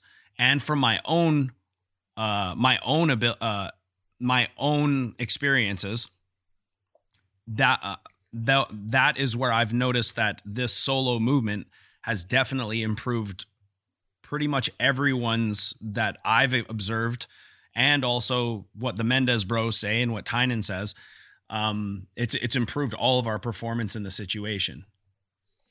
Is that not a measure of, and to some degree, is that not data that's been collected? I know it's not a scientific study. I know it's not a scientific paper, but it is. Uh, it's based on my observation and from my own personal experience and the personal experience of you know the best in the world at that technique. But you're not isolating variables you're not noting confounders. The issue is is you don't know what's having an effect. You're just assuming. Like the thing is is there are many things that happen to you as a learner. So if i took a person and i had them try to solve a specific problem let's say i wanted them to pass the guard in a specific way okay and i let them try a few times and they failed. And i walked up to that person and i said okay look i want you to put your hands here practice this movement five times. And i showed them the long step pass and I said, get back in and do it, start with these grips, they would hit the long step pass. They would. But what effect does that have on them as the learner? How does that teach them how to read their environment by intending to do something? How does this attune their information to the, the, the specifying information they need to form an action? And how does my explanation of this and having them practice it in a solo way make them flexible and adaptable as that movement pattern stabilizes and faces further perturbations. How do I solve that problem by doing a solo drill? What within the solo drill solves those problems that we know exist in any mover in any situation? Well, I think it it gives the student the the proper pattern There's because no the long pattern. step pass can be well that the the main thing that I see is that people they mix up the long step and the back step and they tend to do it from a range that is not effective. But they quite often don't know what range they should be doing it from. But when you do the solo movement it instantly creates a situation where they develop the range and they develop the movement. And it gives them the the the movement pattern to to long step in such a wide angle that they're um that they can apply it m- more quickly in a live situation from what i've seen But again, like you're, what you're saying, How do we know it's how do how do we know? Okay, so we could say this. We could say we could say how do we know that it is uh that the the movement is not creating it's not improving the skill or it's not transferring the skill. okay, we could say that. But how do we know that it's not? because it's being studied now. Like you're just taking your jujitsu subset and you're trying to make it mean something it doesn't mean. So in other sporting contexts and in other other studies uh, where they've studied movement in general and all different types of movement, discrete movements, patterned movements, serial movements, continuous movements, complex movements, when they put this up to scrutiny, what you're saying works doesn't show up. It doesn't. And so they're, they're, what I'm telling you guys is this isn't Greg Souders' opinion. This is not my opinion. These, these are people who are smarter and, and way above me in this. And there are, they've been doing, they've been doing research on this for the last a hundred years. And the thing that you're saying happens does not happen. That's what I'm saying. So again, you're saying that the human, you're making a claim about the effect that my actions have on my ability to learn. You're, you're making a claim about reality based on your personal experience. But people who have studied that experience that you and others have, because we've all had that experience, but we don't know what that experience means. So when people look at it with scrutiny, the effect that you think you're having disappears. It doesn't exist. But correct me if I'm wrong. Are those studies? They're on other athletic sports. They're probably not on jujitsu and probably not on the long step pass, right? But- like, there's no studies on that. But no, I'm, I'm very confused. What do you mean? So I, I'm just saying, like you're saying, you know, the the hundred years of scientific studies about how, you know, we can how people learn motor movements, things like that, and how uh, and and how there's no correlation between the sol- using solo movements to improve an athlete's performance. Right. How do we know that that correlates to a jujitsu situation or even a specific guard pass situation? Because a move If there's never been a study on that. because movements emerge relative to the task they're performing. The long step does not exist without gi grips and without the game of jiu-jitsu. It doesn't exist. Okay, but how how is that scientific evidence that doing that solo movement will not increase your performance? Because doing a movement doesn't increase performance. That's what I'm telling you. Pick any sport. But where's the evidence of that? What do you mean? There's there's there's a hundred years of science backing this. Like they've studied what you're asking. So they've taken athletes in different contexts and have them repeat movements. They've done exactly what. What about in a suggesting. jiu-jitsu context? But I don't understand why is the jiu-jitsu context different? What's the difference between? Well, even what about like a wrestling context? What about a what about a situation where you know wrestlers and judo fighters will will drill repetitions because uh, they're looking to increase their performance? Is that the wrong methodology? yes, because they're doing it because they don't know what works. They're just doing it because they think it works. But then when we when someone so someone says, "Hey, I think this works," and then science goes, "Okay, let's see if it works," and they do the same thing and they say, "Oh, well, it doesn't work." That that's what I'm Have there been studies on judo and wrestlers as well? Yes. uh, using this. wrestling has been studied, judo has been studied, basketball, uh, pressing buttons, boxing, uh, fucking race car driving. Like, dude, any human movement that you can think of has been studied. This isn't this like, uh, it's funny. It, it's the strangest thing. Like people can't hear this. You again, you're doing the same thing. You're asking if a study of jujitsu specifically has been done. Yet you're saying the strength of your personal experience. Which it hasn't, probably. No, of course it hasn't been done because this is not. They're studying. Well, jiu-jitsu is a very small. Is a very small activity, so it costs a Right. lot to do these studies. So for them to, I mean, there would have to be a guy who researches who likes jiu-jitsu to do it, unless or unless we donated a bunch of money and got them to do it for us. But that's not going to happen. You know what I mean? The studies are going to go where the money goes. But again, you, you don't need to study the Mhm. specific thing. Human behavior is human. So you would say, you would say that the Mendes brothers and Tainan Dalpra are saying, "Hey, this long this long step solo movement, you practice it, it, it will it can help you execute the movement." Is just a, not a true statement. Uh, yes, because it's not. Okay, but it, but it's not based on because you understand what a true statement means, right? Why why isn't me saying it stronger than what they're saying it? So, like, if I say it doesn't work, why is that not the equal strength to them saying it does work? Because they can hit it on world champions and they've done it in a live situation and they have the titles to prove it. I passed LiAngelo's guard. I took his back. He got so mad he punched me in the face. Like, is that a true story? Yes. so, Holy fuck. so like, like I pass high level guards too. It's like, so you know what I'm saying? So that's not an excuse for anything. It doesn't matter what one person can do. What one person can do is the result of many things having been done. Just because they say that this is the thing they thinks affects it doesn't necessarily make that true, right? So if somebody says Mhm. this is the reason why this exists, then we have to put that to scrutiny, and then we have to let the the scrutiny that we put it to or, or determine whether that is a true statement or not.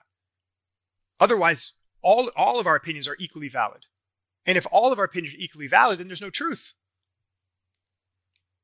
hmm So, but um, so what what kind of scrutiny would need to would need to happen to to see if using that solo movement plus live situational sparring could be more effective than just purely live situational sparring? Yeah. So in the studies that you're that you say don't have any value, what they do is they uh, hey, I didn't say that. they set up a condition where they have uh, a person practice with task focus, for example. They have a group of people practice with task focus.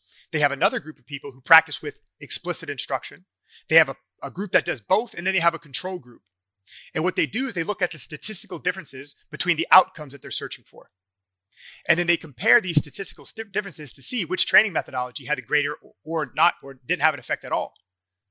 And the more this is repeated, the stronger the argument for the ecological approach is becoming because they did Mhm. because every time they put it up to scrutiny it outperforms all other methods of instruction like across the board. And even so you know what the most surprising thing is is a guy named Wolfgang Schöllhorn you can look him up he's a researcher who studies differential learning. His crazy ass experiments are blowing all the other ones out of the water. Him getting people to like hop on one leg while they're kicking a ball or blink their eyes or do crazy things is producing more learning in the individual than doing what we would call prescriptive drills to create an effect. So, man, like this research is going so far that it's, it's really throwing the traditional method on its face. Okay. Um, can I ask you some questions? Because I have people messaging me. They they they want to ask you questions. Is that cool? Man, I'm down for whatever. Okay. Uh, what are your thoughts on the relationship between the level of intensity in a practice room and the ability to be creative or fluid and explore more possible movement solutions? Does increasing the intensity of li- in live practice in any way stifle the athlete's ability to explore? Hmm. I, I think so. But I think we first have to define intensity. How are we measuring it? Right. So are we using a small time window? Say, okay, you've got to get this outcome in three minutes. In that case, yes, that's very extreme. That's very intense. It's hard to explore movement in three minutes. It could make it worse. We could go 90 seconds. We could say, hey, today, guys, we're going to explore the single leg takedown. You have 90 seconds to get a hold of your partner's leg and put them on the mat. That's way too intense for exploration, right? But what you could do is you could put somebody in a 10 minute round, right? You put, put them at 10 minutes on the clock, start them in a single leg, and you could give them an effect that you want them to explore. And you can give the other student a task that would allow exploration to occur. You could say, like the guy who's getting their leg held, you could say something like, I don't want you to try to free your leg. Instead, I want you to try to keep your balance any way that you can. Do not let your hips hit the floor. And then you could give the person who's trying to interact with that player, you could say, I want you to explore how many different ways you can interact with that secondary leg to make their hips hit the floor. And so we get a low urgency in time, and then we get a task focus that doesn't create urgency uh, based on its interaction with the other. And then we can get a nice, robust exploratory environment where students get to exchange at a rate that's allowable within the constraints that were set. Very nice. Okay, I have another question. It's about false positives. If the ecological method is centered around self organization of movement solutions, how does uh, you, Greg Souders, as a coach, mitigate false positives in his athletes? And what is the main mechanism in their practice that filters out false positives? Well, I don't know how a false positive would exist in an ecological approach. In the ecological approach, I don't, because I'm not trying to explicitly get anything to come out of it. I'm trying to let whatever comes out of it come out of it, right? So this is the problem with training anyway, right? So what we do in the training environment should create some kind of change in the performance environment. Now, the goal is to let those two things be the same thing. So, for example, while we're training, we're also trying to perform.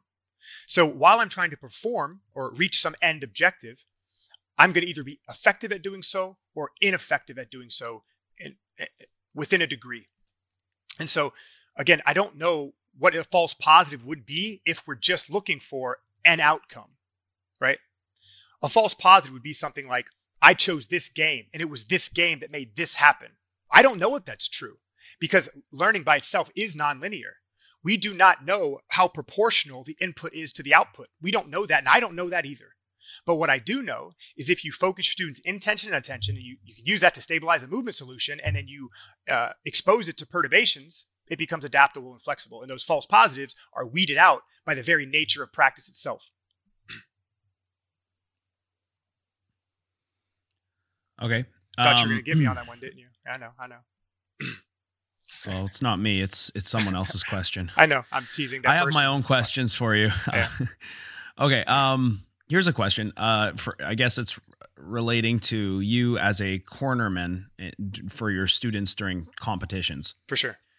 Um, what does your feedback from the sidelines sound like? Give an example. Uh, this person says, say you see someone, uh, you're not going to like this. Say you see someone in the perfect position Yeah. to take an underhook or hit a throw by or swing a leg into saddle. This is not a very well written question. It's all right. I read that shit. what do you, how do you give, how do you, how do you give, um, uh, corner advice during a match? Like, are you specific with your instruction? What do you, what would be some things you might say? So the thing is, is once we hit the training environment, or excuse me, the performance environment, our training is done. We've already done. I've already done my job. I'm just there to show up to Yeah. to sort of help focus their attention if they lose it. So I try to use the same language that I use in my room. So I don't I don't see things that randomly pop up. Like I watch my students tr- learn and perform every day. So I know what's going to happen with DeAndre. I know what's going to happen with Gavin. I know what's going to happen with Noah. I know what's going to happen with Brian. So I coach them based on how I know them, based on what we've been training and how we've been training it. So I like to yell from the sidelines. I try to keep them focused on external sources of information. Like somebody's asking me about the, this Gavin thing when I was like, fight for the middle, fight for the middle. Right? I was trying to cue him on getting between his partner's knees because we play a game in the overhook underhook situation where we try to fight to win that center space. And so that was my attempt to cue him into that information if he wasn't already aware of it. And as you saw, Gavin was very aware of it and was able to counter his opponent. So again, my cornering is just to be there with my guys to try to keep their attention focused and of course to talk a little shit to their opponents to make them feel psychologically uncomfortable. You talk shit to, to the opponents, or you get your Oh, students yeah. to talk shit? No, I do. No, uh, no, I tell my students, man, like don't talk shit. Let your let your uh, performance show. You don't need to say anything. What do you say? He's getting tired. He's he's Oh, yeah. not very good there. Like for sure because i realize this if the if the coach and the opponent want to fight me they're fighting two people so Mm. man I, I try to make them hate me i'm like man i want them to focus on me so yeah so it's like kind of a little psychological warfare. So i love to talk shit when i'm So what's what type of things would you yell? like I'll, I'll say random shit like um, i thought we came to fight. God that guy must have you know left his notebook in the parking lot. You know what i mean? Or like when like big dan came up to me and it was like he, he was like uh um hey man I, I I'm, a, I'm a cornering against you so i want to wish you good luck. And i was like oh we don't need luck man. We brought some skill and then I, I was just being playful with him but uh he thought i was meaning something else and after gavin beat his guy i walked up to him and i said hey maybe i should have wished you luck um I don't know. I just I like I like I like to fuck around. You know what I mean? It's like it's it's all playful because the end of the day, it doesn't really matter, and that shit doesn't affect me either. You can say whatever you want to me, literally whatever you want. I, I I'll I'll stop. I, I'll barely hear it, and when I leave, I'll probably stop thinking about you. Okay, here's another question. Um, how? It's a very vague question. The question is how to improve an athlete's decision making in competition. Oh, but no, maybe I will reframe that. That's a great question. hey, That's maybe I'll reframe it as like Yeah. is is there methods or or or uh, things that you do that can improve an athlete's decision making in competition? Yes, the ecological approach. I'm being okay, dead. just, I'm being just no, purely. Yeah, I'm being dead serious because what it was so what the ecological approach suggests is that information is direct and all behaviors are relative to the task being performed uh, by the individual and the environment is being performed in. So in order to perform or to get movement to emerge, you have to intend to do things and focus your attention, which is all centered around decision making right? And so when I'm performing tasks in the live environment that I'm actually going to be fighting in, we get very good action or action fidelity. So basically, the movements that I'm choosing to make for the reasons I'm choosing to make them, I'm making them in the live resistance environment. So you're actually training decision making.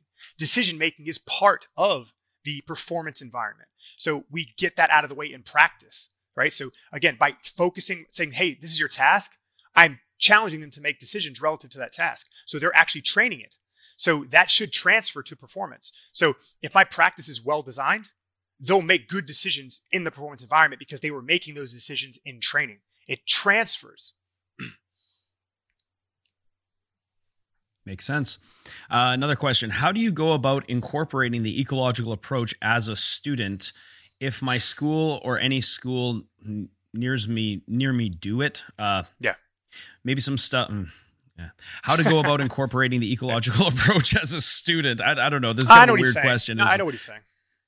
So okay. he's probably at a traditional spot and he's got to sit through the drills, he's got to sit through the warm ups, and he's frustrated because he would like to try to just train, right? So, first, I always urge everyone, man, learn the science. Like, truly, fucking don't even listen to me, okay? Like, assume that I'm a purple belt at this shit. Rob Gray, Michael Turvey, Ian Renshaw, Keith Davids. These fucking guys are black belts at this shit. So read the science, learn the science, inform yourself. Don't let me be your only voice. Do not let me be your only source of information. That's a mistake. Okay? Now, and again, don't believe shit people tell you, man. Read the fucking research, man. It's out there for you. So you don't have to, you know, look, look up to your guru and hope that he delivers you down the trinkets of information that you're looking for. The second thing I would say is when you're in the environment, always have an intention. Know what you want out of your practice, not only for the hour, but for each moment. What are you trying to do when you're on top? What are you trying to do when you're on bottom? Create an intention for yourself and focus your attention. What's the best way I could go about doing this, right? If their feet are on me, what should I do about that? What's the best way I, right now, can go about solving the problems that I'm facing? So have an intention for yourself, have attention, and please inform yourself of the science, and you can start using it on your own. This guy thinks he's going to send me five questions and I'm going to answer all of them. So I'll pick one of them. Um, okay. He says, um, he says metastability oh, okay. in jiu-jitsu. Could you explain how the concept of metastability applies to training and competing in Brazilian Jiu Jitsu and how it influences the athlete's ability to adapt in dynamic situations.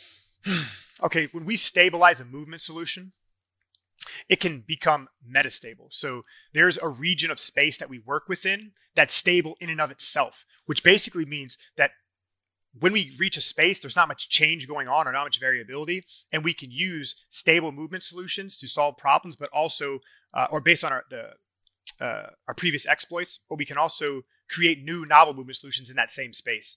So an example would be something like uh, putting your partner's arms into extension. So for the top player, if I have double underhooks and arms are extension, this is a very metastable position uh, because extension affords the opportunity for many things while solving a lot of problems. So again, we could use that to exploit what we know, but we could also come up with brand new uh, uh, uh novel solutions on the spot right? So it's a it's a it's a space that we work within that's stable in and of itself and allows for many movement solutions to emerge. Again, one we've already stabilized and one we already haven't.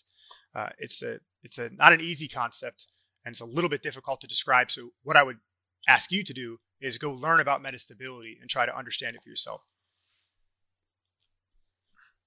All right, another question. Can you explain to the community the concept of self organization and how too much feedback or technical feedback will interrupt this natural and predominantly non conscious process. For this is the path that focus on improving our knowledge of in any psychomotor domain.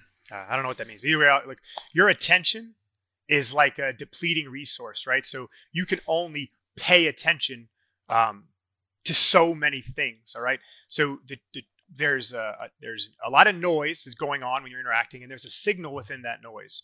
And what we're trying to do is attune to that signal. That signal is information that we need that affords opportunity for action. Okay. So if our attention is elsewhere, it'll be more difficult for us to pick up that specifying information, that necessary information. So again, attention is a resource that we have to manage well. If we don't manage it well, it, it, we're, we're not going to be as effective at creating movement solutions as we otherwise would. Okay, so uh, anything anything that takes your attention away from the environment and the task is bad. okay. um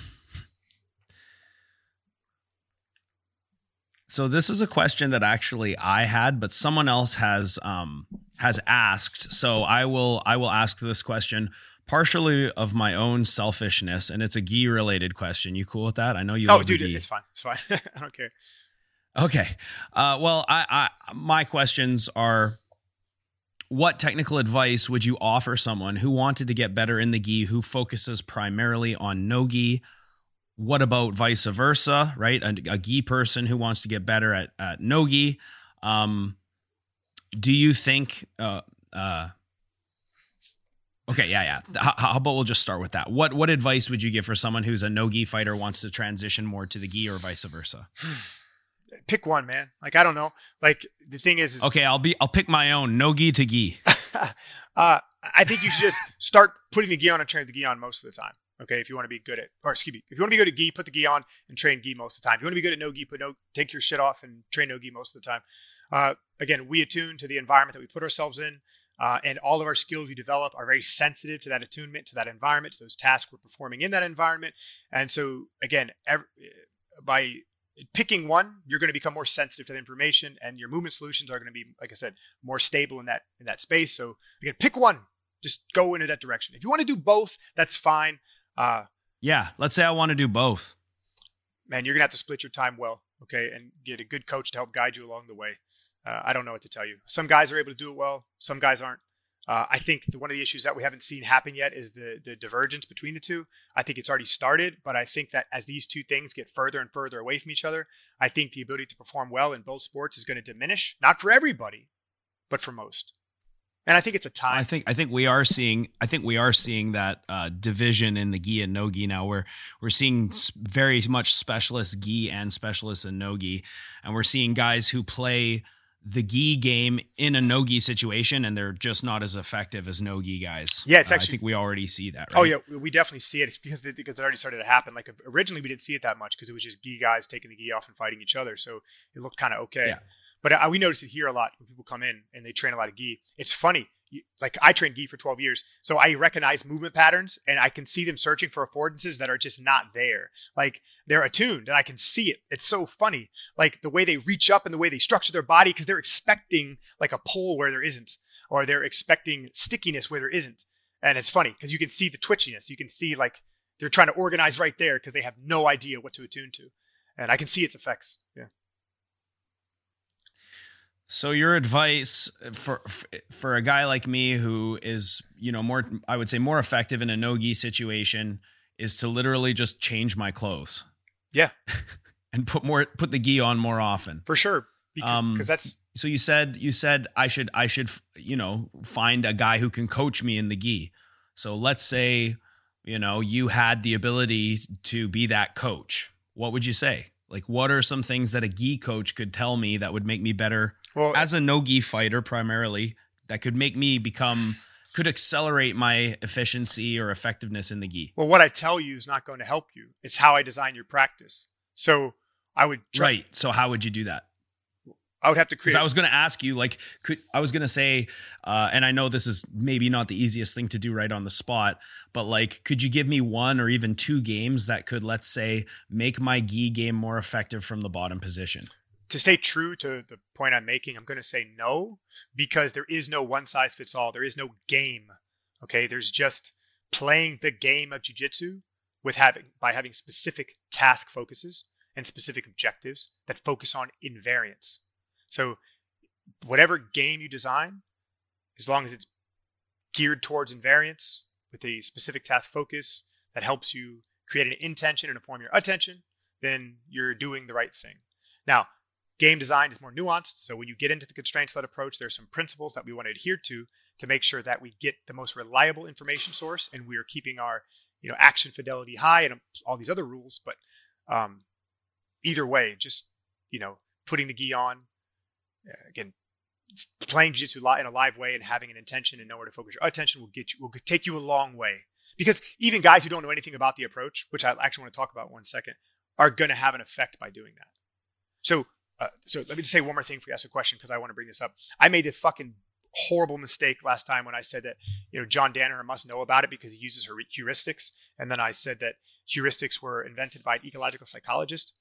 So I made a huge mistake, by the way. So uh, John Danaher is 100% IP.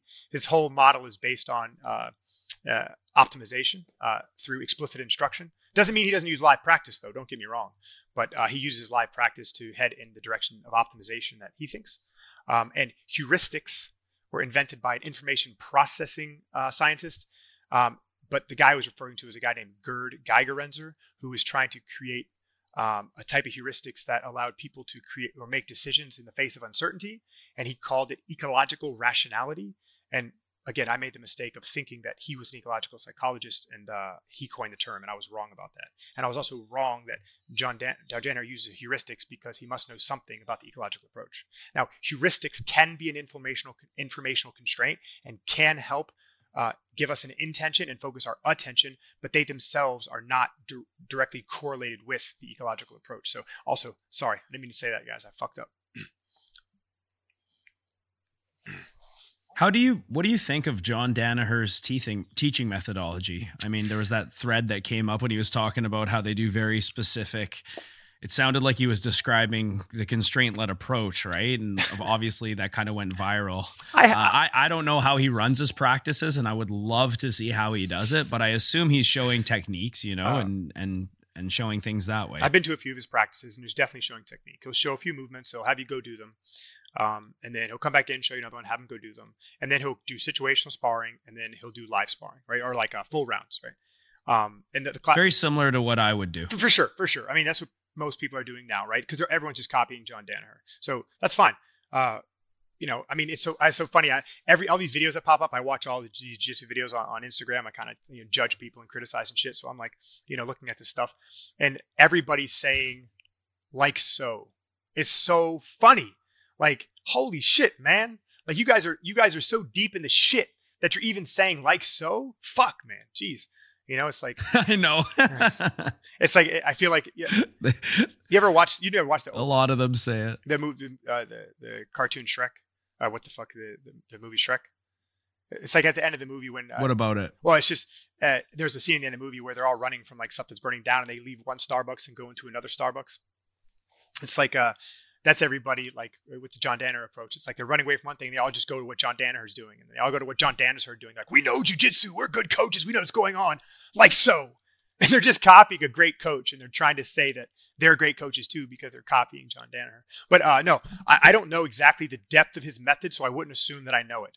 Uh, but what I do know is that he has an optimized theory. So he basically thinks there are optimized movement solutions that a student should work towards to better their understanding, which is an information processing model. It's it's a it's a um, uh, it's uh, a representative model of behavior. It's not it's not direct perception. So again, uh, and in I, in your own words, in your own words, John Danaher is a great coach. Oh no, for sure, because that's not all John Danaher is. Just because he uses an information processing model to organize his practice. I don't know if he's organizing his whole practice like that, right? I do know some things about John Danaher that I, I, first of all, heuristics are an informational constraint. So heuristics do help people make informed decisions in the face of uncertainty. So that's a that's a good tactic that we can use to uh, attune our students' intention and attention. Heuristics are great, right? So he uses those. He's very big on that, right? Um, his analytical model is very strong. So the slices that he chooses to define jujitsu in I think are very well thought out, right? I think they're they're beautiful. Now, again, they're arbitrary slices, but some of them are like spot on. I think. I think they're just they're good. They explain what's happening, and he does lots of live work. Like, and not only are they doing lots of live work, but it's a lot of good guys together doing live work. You know what I mean? And also, John Danaher's saying things to them to help increase their perceptive acuity, to help uh, try to inspire new action potentials. There's so much going on in his room to say that it's his information processing model is the one and all be all is that silly. This is an obvious answer. How do you know John Danaher is a good coach? Because of the results he creates. Like I mean, listen, nobody describes what we do better than John Danaher, period. Okay? They don't. Like, even if he's wrong, even if he says something silly and kind of contradictory, which he does sometimes, it does not make his information bad. We all contradict ourselves when we're trying to understand something that some natural phenomenon or something we're seeing, right? Um, but even even If- even in his silly John- moments, yeah. even in his silly moments, he's saying good things. If John Danaher had, uh, you know, let's say, let's rewind it like 30 years or whatever when he was first getting back into, uh, first getting into jujitsu. If this guy became a coach and the only way he was teaching was ecological approach, would he be a better coach than he is today? Yes, his students would listen because of John Danaher's pull and because of how many people he has around him, talented people that are willing to work for him. If he, and again, I, I don't know if he's, I don't know what he's doing except what I've experienced. Okay, so, but I think that if he were to learn how to use this model of self-organization uh, based on direct perception, his students would be nearly unbeatable. They would have like the Penn State effect. Like his students are already Even they would they would be even more successful than you've seen like George St. Pierre or Gordon Ryan. Oh, oh, for sure. Because I, think uh, what we're experiencing with his students right now is the novelty effect. So the idea is that his information is so new and so sound, and nobody else is doing it at the level that he's doing it, that his students have a massive advantage. Okay, right? First of all, they're Mhm. using they're using live training, and John Danaher. We've seen that time and time again. Oh yeah, for sure. I mean, and again, I if I wanted you to win a match, right? I could be okay. I want you to practice this technique, and I want you to really try it. And I gave you the whole answers, and I said go out there, and no one's ever seen it. No matter what resistance they give you, you won't need to make it adaptable or flexible because it's very stable because it's in an environment that has never been exposed to. And so it's like, man, like Eddie Cummings. Eddie Cummings was rip, ripping people's legs off from standard entanglement. He was just entering legs, straight hooking motherfuckers. Like it was nothing. They didn't know how to respond. So it really wasn't, quote, the effectiveness of heel hooks. It was the effectiveness of heel hooks in a novel situation. That's what we're that's what we saw. Again, not that it wasn't a necessary part to add to the whole paradigm, the whole the whole the whole model. I think it was great. It got people to focus on those and the strong effects they do produce. But as you can see, um, they're mixing in well, and it's not only just a bunch of motherfuckers straight heel hooking each other. So Danaher probably didn't learn what he knows based on being taught through the ecological approach. Would you agree? No, I think he did. So everyone does. They just don't think they do. So think about think about the silliness of that of that statement. I mean, really, in a real way. Like, check this out. How does somebody know something before they act to figure it out? The first. Someone has shown them who has figured it Okay, out. Okay, so who's shown them? Probably Renzo. Well, who showed them? Probably his dad or Well, his well, who brothers. showed them? Again, dad or brothers. And who showed them? Uh, Mitsuyo Maeda. Now you're now now I really got to question my history. No, you don't need to know history. What you're getting, you could go all the way up the line, right? Exactly. You're getting caught in what's called an infinite regress. The thing is, is you're you're that you're having a chicken or the egg problem, right? So we, we Mhm. can either solve the chicken or the egg problem. Behavior does not emerge from knowledge. Behavior emerges from intention. So the first person that ever intended to do anything created the first bit of knowledge. So the first human that ever thought legs might be vulnerable to breaking and grabbed a hold of it and twisted that motherfucker, that was the first guy to ever do it. Nobody taught him shit. He used his own action capacities in an environment and he tried to he perceived what he thought would produce whatever he was intending to do and he came up with something it emerged and then he continued refining that emergent quality from whatever way he did and then he tried to share it with people through explicit instruction Right. And is that not effective? It's effective in the face of to some degree? when there yeah when there's no other tool it could at least but, but it's doing the same thing. So explicit instruction is informing intention and attention. But what it's doing is it's informing it in too specific of a way. And it's that specificity that's the problem. But uh, informing and pass you know you could call it like passing on knowledge or passing on techniques that someone before you had developed right that's why we see a lot of that i think is why we see athletes nowadays in different sports they're so so much higher level than they were decades ago at, even at such a younger age. Why is that happening? Because there are more people playing. The, the, the most logical reason I can see is because uh, because a lot of trial and error has been done with through the past generations and now that information is getting passed on so in a way it's kind of accelerating their their ability and they know kind of it's it's almost like they they they're skipping ahead steps in terms of trial and error and they have the knowledge from a young young age is that not correct That's not correct. So there is a historical knowledge. why would why would yeah there is a historical Sorry. knowledge that that happens, right? But this knowledge is not what you think it is. Okay, it's based on engagement. So you have more people doing a thing, being or give, being given an opportunity to do the thing by people who have done the thing, right? So what's increased is the opportunity for more people to get involved and play or do the action or play the game. That is what creates that big skill that you're talking about. It's not what we tell ourselves. It's the opportunities we have to act. We have more opportunities. Let's say basketball. We have more opportunities for more people to interact playing the game of basketball now than we do in, ni- in you know 1950. So that historical record comes with us, right? Rules get better, equipment gets better, uh, training protocols get better, uh, more people playing gets better, things become more competitive. That's what's happening. It's a relationship, man. It's a it's an ecological relationship. It's not explicit instruction that makes it happen. But in a situation like jujitsu or a sport like jujitsu where you know new guards and new positions and even new submissions are constantly being uh I don't know if discovered is the word or utilized that were not used in previous generations. I mean, we're seeing like completely new systems that didn't really exist. Well, I'm not going to say they didn't exist, but I'm just going to say they weren't as commonly uh, observed in live situations and and now we're starting to see them and we're able to see kids do certain moves and certain techniques that Right. where uh, adults who are like full on black belts didn't have the knowledge or the ability to do that before Right, because there's no correlation So- between that knowledge and your ability to do something. See, what's happening is that first of all, it's more visible. So these children are seeing people perform action. And so what's very interesting about the ecological approach is that uh, to, in order to organize a movement solution, we have to pick up information. And that information in the ecological language is called an an affordance. An affordance is an opportunity for action that we perceive directly between our us and the environment, right? But what also is really interesting about that is that we can perceive the affordances of others. So when I watch Matt do something and I watch you do it, I pick up the same information that you do. So if something looks reachable to you, I can see that it's reachable to you. If something looks graspable to you, I can see that it's graspable to you. But what's interesting is I don't have your same hand or your body dimensions. So it's a very mysterious thing. Like, how are we doing this? It's because information is direct and we're picking up the, same information source relative to our task.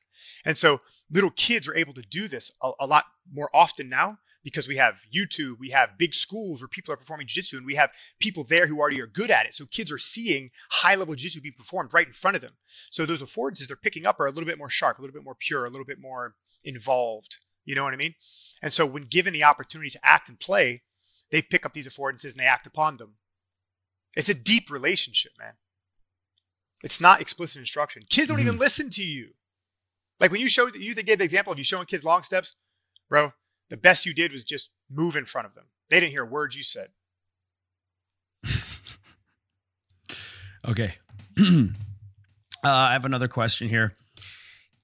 Uh, are you thinking about implementing differential learning? Yeah. I asked the person to define differential learning. They said differential learning is an academic theory that possess uh, that possess uh, that poses that we on, that we learn only through variation, and therefore we should turn up the variation all the way. Stop. That's wrong. Uh, they had speed skaters do things like pirouettes, No, stop reading. sitting down, etc., before doing a lap, and found that their performance improved faster Stop. over the traditional training group. that's not that's not differential learning.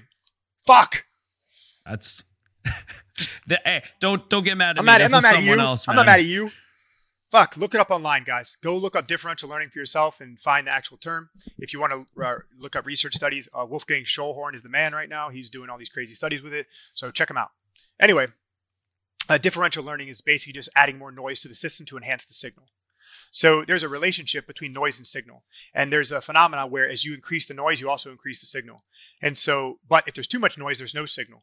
Right? Same thing if there's not enough noise, there's no signal. So we can't differentiate. That's why it's called differential learning. It's the difference between the noise and the signal. So again, as you increase one, you increase the other. And so, um, so yes, I'm trying to use that now, but it's not that easy because um, I don't really know what to manipulate sometimes. I don't know what quality what within the task, what within the environment I should manipulate to create this differential effect, right? So what one we actually have it in our school a little bit by accident. So our mats are like an ice skating rink. Drive does not exist on these mats. Okay. So you have to organize in such a way that you have to engage without drive, without friction. And so this has created a unique effect. My students are very difficult to destabilize, like crazy difficult. You know what I mean? Like if you watch DeAndre, you can't move that motherfucker. Like he doesn't go anywhere, mm-hmm. even on these mats, dude. It's like his feet are glued to them. So, and, and in essence, that's noise. And so we have to pick up the signal for balance, for stability, and we have to do it under the slippery ass surface. However, I try to purposely use it uh, by uh, starting off in uh, what I would call randomized, nonsensical engagement. So let's say, for example, I want to organize people's attention around resolving hip connection. So I want them to get connected to the hip. I've been trying this thing where I start them at the end of the ankle and I tell them to put their feet anywhere. I'll be like, start with your feet like this. Like start with two of your feet over top of your opponent's head. Start with one foot behind their back and one foot facing the other direction.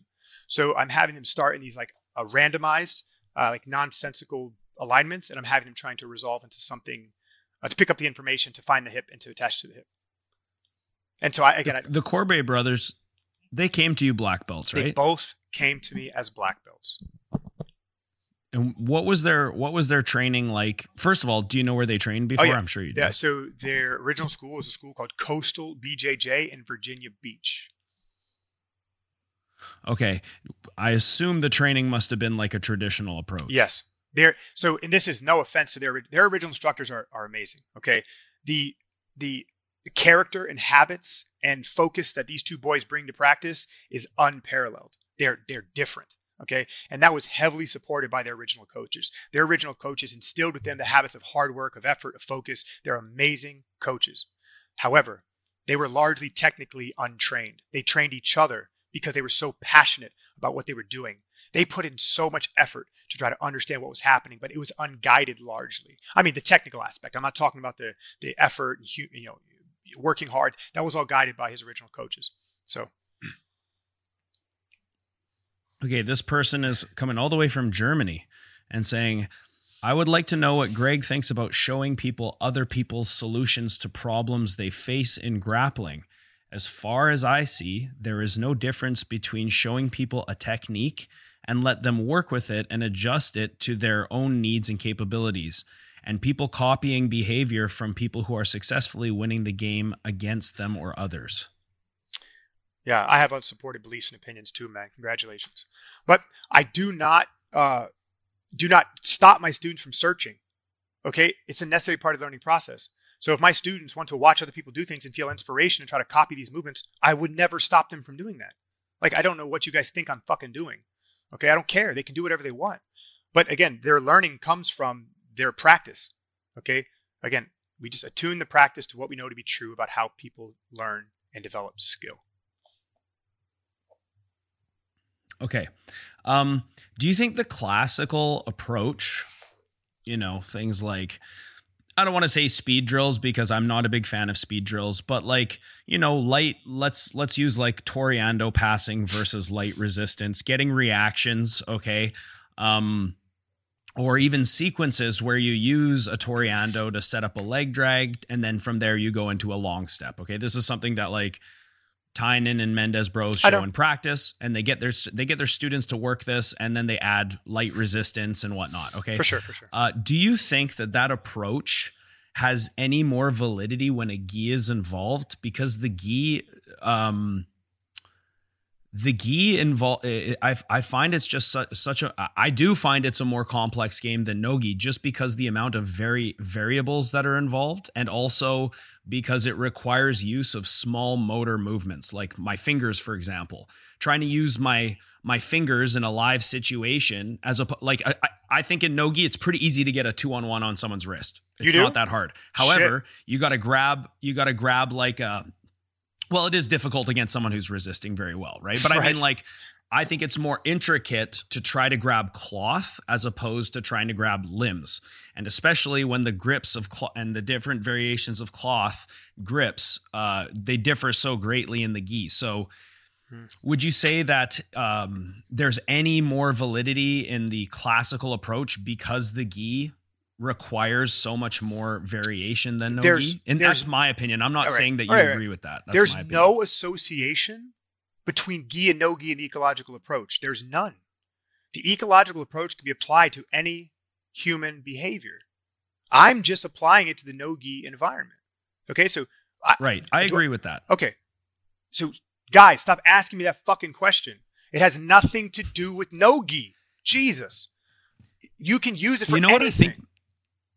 I think what would be so awesome, dude, and like I've, tr- I've tried to get it out of you this episode. It doesn't look like I'm going to get it. Go, I uh, would love to see you release a couple of gi games because I want to see how you teach gi. Like there's I there's it the same way. people. Okay, but but but you can't tell me that the games wouldn't also include like gripping details and things like Look, that. well, so let me couple Yeah. things. So, but I want to see that. I want to see you show that. And I'm sure there's people listening to this episode who have a hate on for Greg Souders who are like, they want to know how you teach gi. I get people asking me, hey, ask him how he would teach gi. Like, Okay. even if I know, you could even say, hey, this is a fucking joke. The gi sucks, but here are a couple of games that I think could help you in the gi. Right. Like, people would love to see that. Great. So uh, just a small thing. So your your your um thing about the grips being more complex. So I just want to show you guys something real quick when a hand grasps. Are you ready? Looks the same to me. So there. Different. No. Different. Look. Yes, different. It's way harder to grab. I think it's way harder to grab cloth, especially if your fingers are fucked up, versus grabbing uh grabbing someone's limb. Okay, maybe the limb is more slippery, yes, but in terms of grabbing cloth, it's a completely different feel.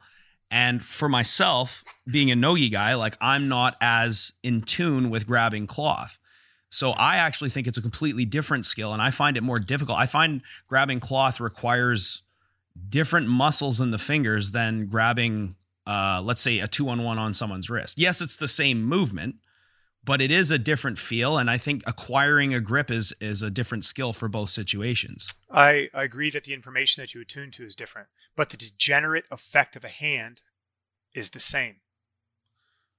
Okay. So and also the the strategy behind gi like certain grips for example like let's say let's say um you know like why why doesn't a long step why isn't it it effective in nogi because, we can't control the distance. yeah you can't you can't pull yourself in once Correct. you long step right Correct. so um so in th- something like inside position you know like gordon danaher they're always talking about dominate the inside space Yeah, yeah. if i if you have your frames in front of me Mhm. and i'm in the split squat and i go to long step there's no way i'm passing your guard you're Again, just gonna can't bring your knees in it's gonna be a fucking joke you, you don't have to say all that. Just Right. You can't control the distance. But in the gi, but in the gi, even if you have frames on the inside, even if you have your hands there, it doesn't even really matter that much as long as I can get that grip on your collar, right? So the whole idea of inside position, I think, changes uh, gi to no gi. Sure. Like there are certain things that change. We can't do the same thing.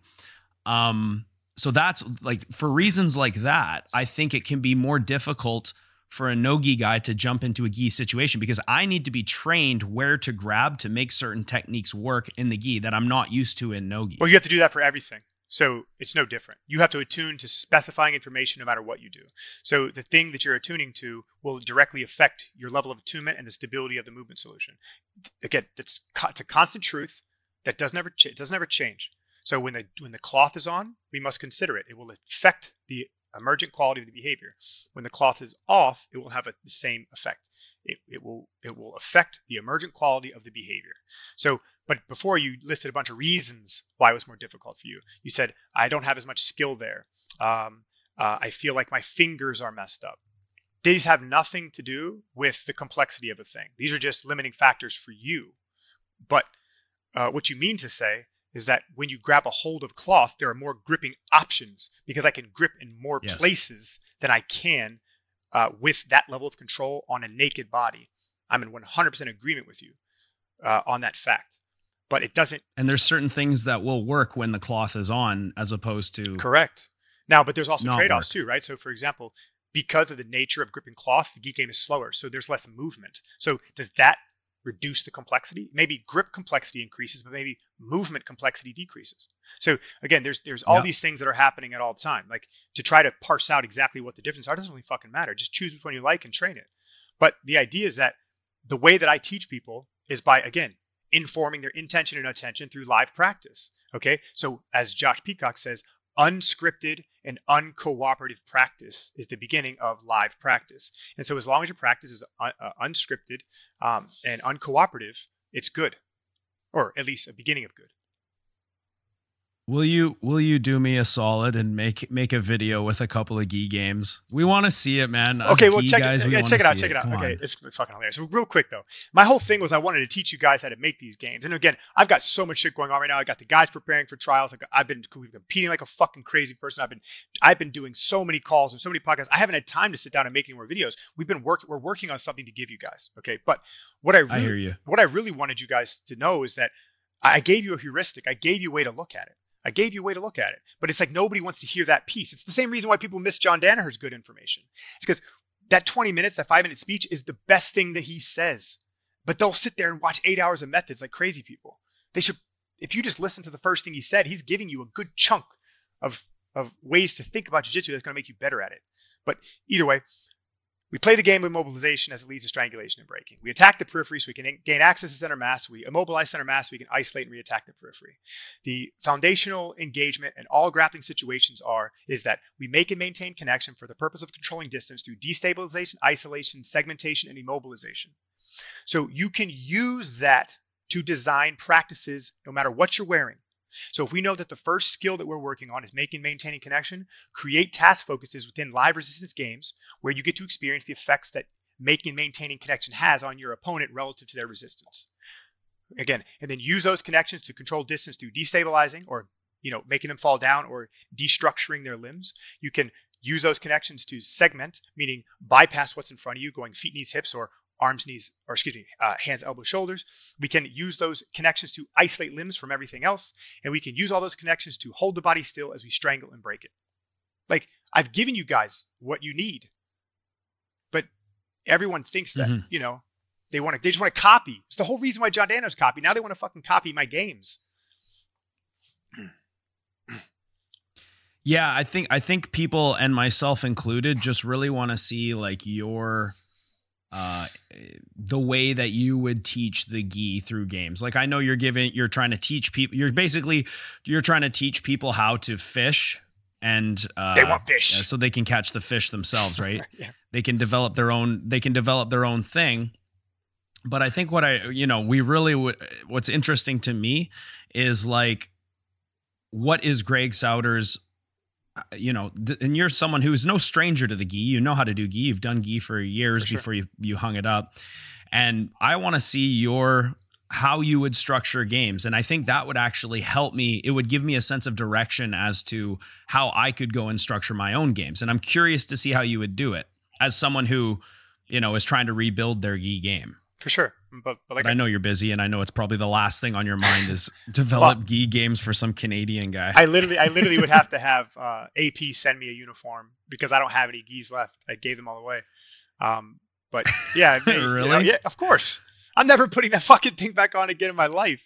Like, oh my god. I'll message them and I'll say, "Hey, Greg. Greg says he'll do some videos in your gis if you send him Well, one. Come on, let's just send him a gi." And then, all of us are already sponsored by AP, so they send us stuff anyway. But I told them never send me a uniform because they asked me like, "What's your uniform size?" I'm like, "Come on, homie. You know I don't train with that shit." Um, but no, I mean, Yeah. oh man, Yeah, I mean, I again, I mean, I, I know we fucking we literally argued for an hour over the nature of moves versus fucking not moves, and I literally have a whole goddamn list of things here that we need to correct. We need yeah, to. yeah, yeah. I know. Do, do, do you want to keep? Do you want to keep talking about that, Well, or you gotta I- I- go? you no, you probably got lots of stuff to do. I, no, all I mean, no, I have. uh What was uh Party Bear is going to give me a call at five o'clock. Uh, Ed Ingemels. If you have things, No. if you have things you want to go over and correct that we talked about last time, feel free. The oh, uh, yours. Honestly, man, I just wanted to kind of, you know, the thing is, is like, you know, I know what it's like to be trashed when you're trying to understand something, right? I get trashed all the time, and honestly, I really don't give a fuck. The only frustrating part is, Neither do I. yeah, okay, good, but uh, I actually like getting trashed because it means that people are leaving comments, which uh, gives me more, uh, helps the algorithm. So well, the thing, all the guys that are going to be like, "Oh my God, Matt, I can't believe you're not on the on the eco train 100. percent This is blah blah blah."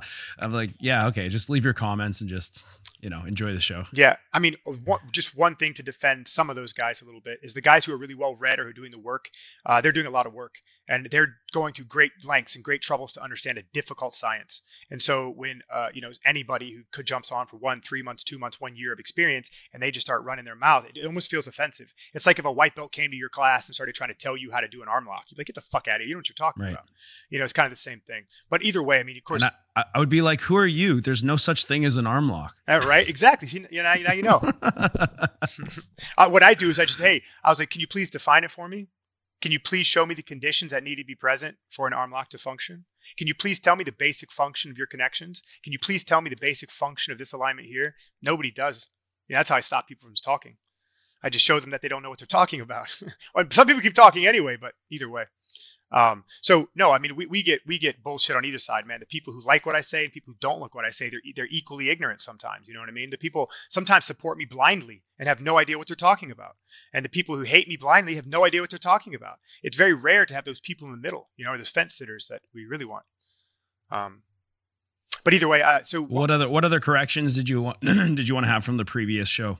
Oh, I just well, there was actually quite a bit, but there's just a few things. So, uh, on, and when you were trying to describe the notes that I gave you when you were in Mexico, you said that um, uh, uh, where is it? Uh, oh, uh, we can look at actions as having a continuous, serial, or discrete, and that's real. That's generally true. So, if we want to like break down individualized actions and try to kind of uh, say like what should take place here, because there are some alignments that only have maybe like a single action that is uh, obvious, like straightening an arm, for example, even though it's complex, continuous, because you're doing against resistance that is uh, unscripted, it's still like in, essence can be defined as a discrete action, uh, and some can be defined as serial, like extending an elbow and moving to the shoulders, because those things are kind of coupled together. So we can't really get to the shoulders without moving the elbow out of the way. Uh, but again, it's still just all complex, and continuous. But if we want to like isolate certain movement patterns and try to discuss them in an analytical way, uh, that's why I told you that. So you could use that as a way to help analyze jujitsu to help better inform your practice. It's not because what because I the whole of jiu-jitsu, the whole game is complex and continuous. It's not discrete or serial in any way. So it's a complex continuous game that's that's always interacting. And so I just want to clarify that uh, in case anyone heard before. And then with that, you added in um, that uh, I had four pr- things, and one was uh, that. Um, I was Uh, probably oh. half drunk No, and been in the sun for a couple Uh, hours when I wrote this down. yeah, yeah, so yeah, yeah, for sure, for sure. uh, That's what I'm yeah. saying. Because I, I just you just added in randomly structural destabilization, and I, I made a note like, how did that get into your notes? Because structural destabilization has nothing to do with uh, discrete, serial, or continuous tasks. So that just seems a little odd. So okay. yeah, that's all. I just just point that out. And then also um, the, the, the part about Kazushi, I think this is one that's important too. So I talk a lot about about Kazushi because it's a it's a it's a foundational principle for why things happen, uh, but it's not just Mhm. off balancing. Kazushi refers to breaking apart a structure and then having those effects continuously occur. So again, it could mean like Mhm. falling down, or it could mean disrupting structural integrity. So Kazushi is not just destabilization as we see it as like falling down. There's more to it than that. And so that's what I was telling That makes you. sense. And that's what I was telling you on the phone. Yep. And I got uh, a little bit uh, confused. Um, and then I guess only one more thing, and then I'll, I'll, I'll shut up about it. It's uh, when you said that my macro situations were vague, I was really confused with what you mean by vague because there's something vague about being on your. Maybe my understanding of it was pretty vague, is what it sounds like. Well, it's just that like it, it- macro just means the whole situation, so everything that happens on the feet, uh, everything that happens in guarded situations, everything that happens in pins. That's why I call them macro situations. We're taking into account the whole structure, not the component parts of the structure. So just when we're trying to determine where we're working from, it's easier when we look at the big picture first, then we kind of shrink down into the specifics of any given engagement.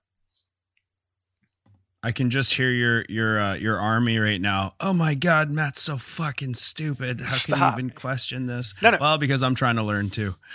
Um, okay, cool. Is is that? Do you have other things that uh, you wanted to sort of correct from that previous conversation? Uh, or? well, no, I mean, I honestly, maybe we can talk in the future because there's some things I would like to discuss. So I really would like to get into the nuances of information and what that really means. I would definitely love to get into mm-hmm. the idea of uh, repetition without repetition in a real way and have a real discussion about it.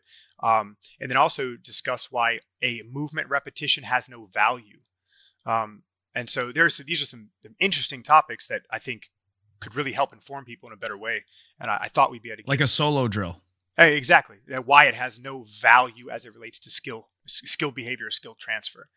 Um, and there's Wouldn't lot- you need to define the word value though? Isn't that a vague word? Well, yeah. So what I mean by isn't that up to, well, isn't that up to perception? Well, only if we are not knowing what the what our purpose of practice is. So if we set an intention in practice, and that intention is to uh, get transfer or take uh, what's happening in training and make sure it's applicable and usable in the performance environment, then solo drilling has no value because that does not. But what if? But what if? What if the student and the results both correlate to uh, success in in the real situation based and uh, using um, using that said move. Is that just their perception well, and it's not actually well it depends on what, it depends on what else they're using. You know what's really interesting about all the all everyone who, who talks about these solo drills and, and all these uh, static drilling is they're not confident enough to train with only that. See i'm confident enough to train that i train my students only with live resistance. We don't do anything mm-hmm. scripted or cooperative or pre-planned or nothing is explicit here at my gym. And i'm not afraid to put that in front of everybody and put it to the test right? I did. I said this. Well, I think what I, I think what you're describing is like you know live resistance. Like it's kind of reminding me of like uh, Randori versus Kata. Like I don't think anyone is just doing uh, non-resistance training unless they're like Japanese jiu-jitsu or something like well, that. Like I think I think everyone who's doing sort of static drilling or whatever is also incorporating some degree of live resistance or randori, right? Uh, may, maybe right? I mean, maybe I don't know what everyone else is doing based on the quality of student that walks into my gym at every belt level, based on thousands of conversations that I've had over the last year, based on the stuff I see online. It's a fucking mess. It's a mess. No, like nobody bases what they're doing in practice on anything foundational or anything real. And okay, and I say nobody loosely. I know there may be five guys, six guys that are doing it. I don't know. But what I'm saying is everything that's being shown is is is a is a fucking travesty. You know, as it relates to understanding what we're actually doing right? Uh, there's an objective process here, and, and we are failing to see it, you know, and as a community, I think so. Um, but no, I, I um, we would have to, so we would have to to do that. We would have to, hey, say, hey, we're going to do solo drills for three months and see if it transfers to practice. And I guarantee it doesn't. You'll be worse at the end of that three that three that three months. But if I said, hey, we're well, not I, we're not yeah. doing any more solo drilling and we're only doing practice, you'll be better at the end of three months. So why the hell would you add something in that had no notable or measurable improvement? Why would you waste that attention well, that physical resource? Someone someone disagree that it's not measurable. That's the thing. Well, no, I don't care if they have an opinion. Uh, I'm talking about it's already been measured. It's already been measured. You only want the opinions of the scientists who did the studies. Well, I don't want their opinions. I want the results of their study. I don't care what they think either. Okay, fair enough. Fair enough. Yes. Yeah, I don't okay. give a fuck.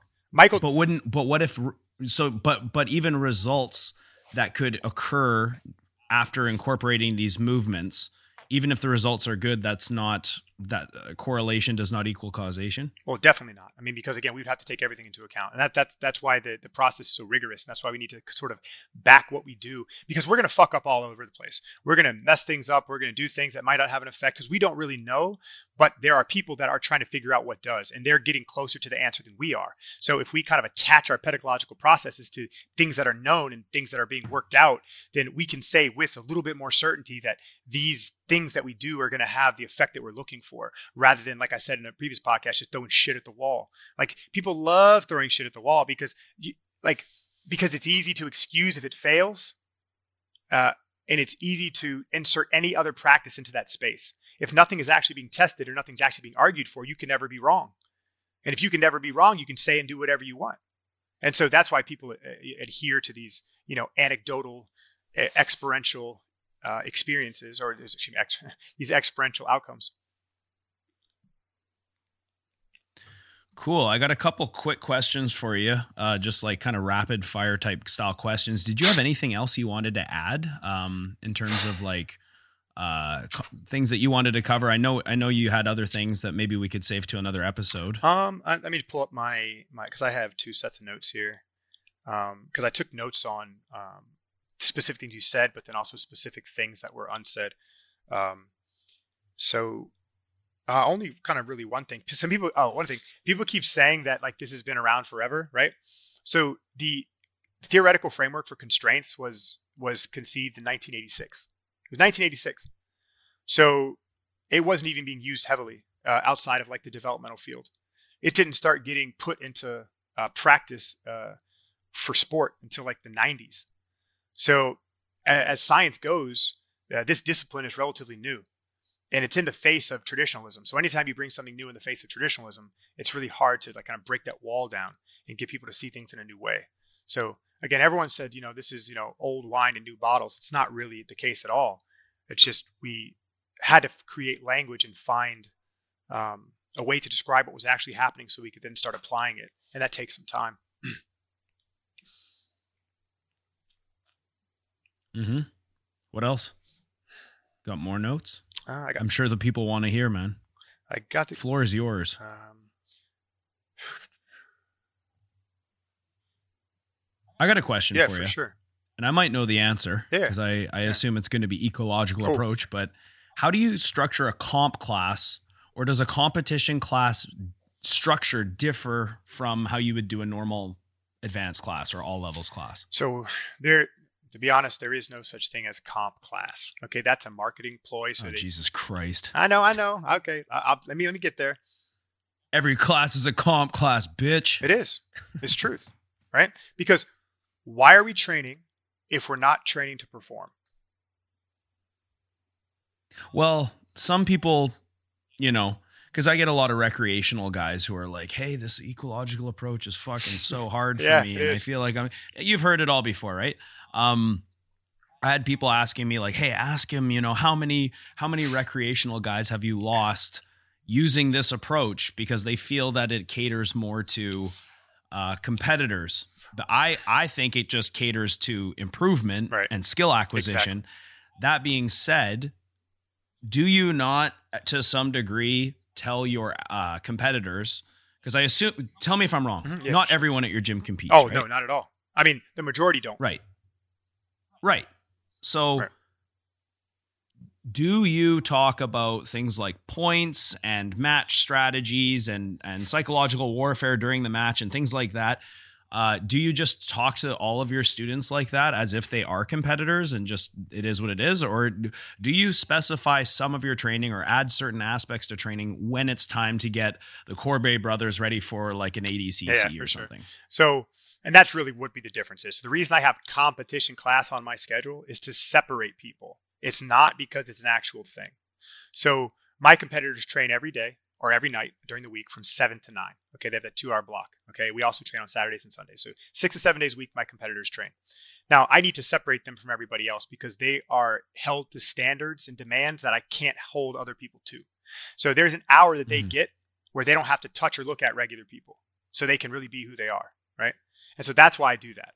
But to create a competitor, they have to train like a competitor or what the demands of the competitive environment entail as often as possible for as long as possible throughout their time in the sport.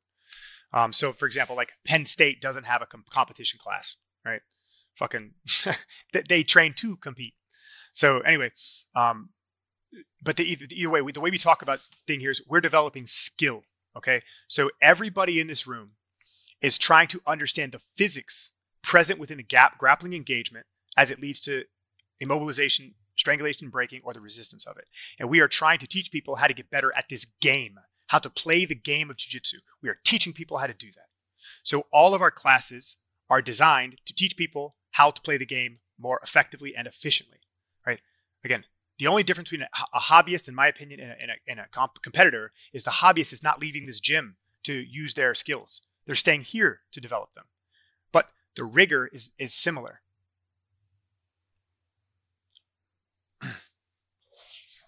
But in terms of like playing the points or anything like that you don't bother No, explaining we don't anything like that? we that don't even do that with our competitors. I know a lot of people are like, "Oh, we don't do that." Okay, so we are trying to push the physics first. So we're trying to play the game as deeply as we can before we have to play the man. Okay, so we want to play the physical game of grappling. I don't want to play IBJJF rules. I don't want to play ADCC rules. I want to play the physics of grappling. Now, this does not mean that we don't put our students under the pressure of six minute rounds, of eight minute rounds, of 10 minute rounds, because we do, but we try to let the way we see the physical engagement and its idealized, optimized form, if we can say there is one, uh, to try to, as an ideal to search for. And again, the ideal is not specific, it's general. Again, the ideal is immobilization as it leads to strangulation and breaking, or the resistance of that. And so we, we, we tailor all our classes to be as good as that as we can. And then we try to adapt that skill to as many rule sets as we can. Okay. Um, are you going to send students to the Nogi Worlds? Uh, I've been I've been actually debating that. So part of the issue for me is anyone under brown belt can't heel hook, and so I was thinking about using the IBJJF as just a testing ground now. To me, it's not a serious tournament because it's not full rules. So I don't care how many good people go there. If we can't use the whole expression of grappling, uh, minus a few dangerous things like jumping close guard, for example, or, or Kani Basami, which I, I think uh, jumping into submission should should be outlawed across the board.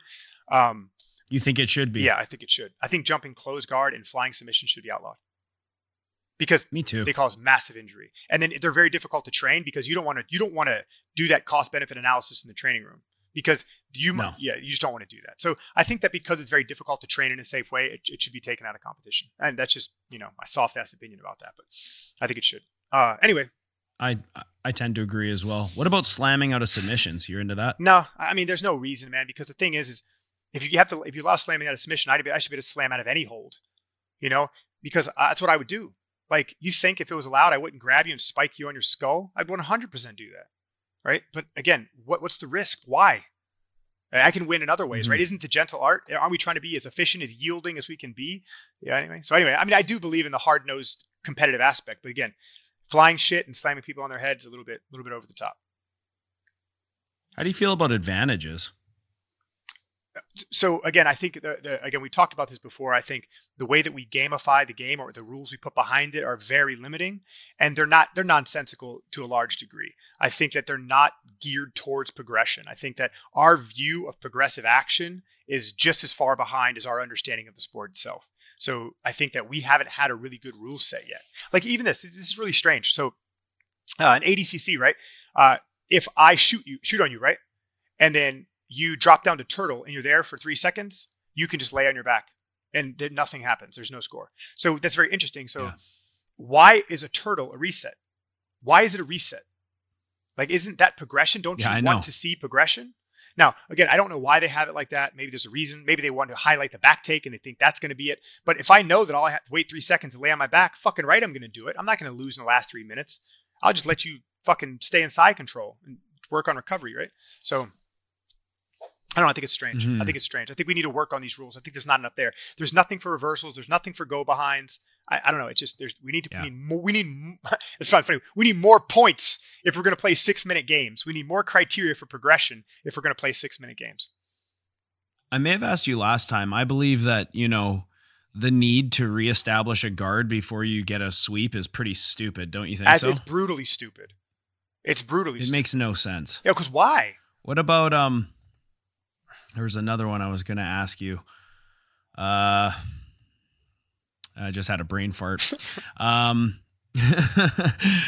uh, oh, do you think ADCC should have cumulative points? Uh, so if you pass to mount, you get the score for both the pass and the mount, or should it just be the pass? Man, I don't know. You know, I do kind of like the low scoring criteria, even they don't have enough scoring options. So I kind of like that because because it, it's harder to run away yeah, with a match. Yeah, exactly. It keeps things closer together. But I think that we should have little like like if I if I am standing and I fucking snap you and go behind you, it should be one at least. You know what I mean? If if you mount me and I recover my guard and stand up, why why am I rewarded for that? Right? So I don't know. That would make it more competitive. But again, having like big points, like if I go three four, that's seven points. Man, the match is over. The match is fucking basically over. it's over. You have three minutes unless left. there's like some kind of miracle. Dude, yeah, Noah got beat by this Atos guy uh, this weekend and like uh last weekend in like the last I don't know like minute, right? The guy was being super cagey, backing up, pushing, backing up, pushing, backing up, pushing. Noah probably dove under this dude and tried to make connections and destabilize this guy. I don't know, fucking 20 times. And he started becoming a little undisciplined and immature and literally shot himself with like open arms and the dude fucking pancaked him, just underhook, crossface, chest to chest, and past his guard. And then that was it. And so, um, yeah, man, sometimes, you know, the strength of a score will determine the end of a match much sooner than it should be ended. But if we keep those points a little closer together, we give everyone a fighting chance, even with a, a minor score. mm-hmm. Do you know about the um, at least for ADCC Opens, they have the invisible advantage rule. Do you know about this? I do not.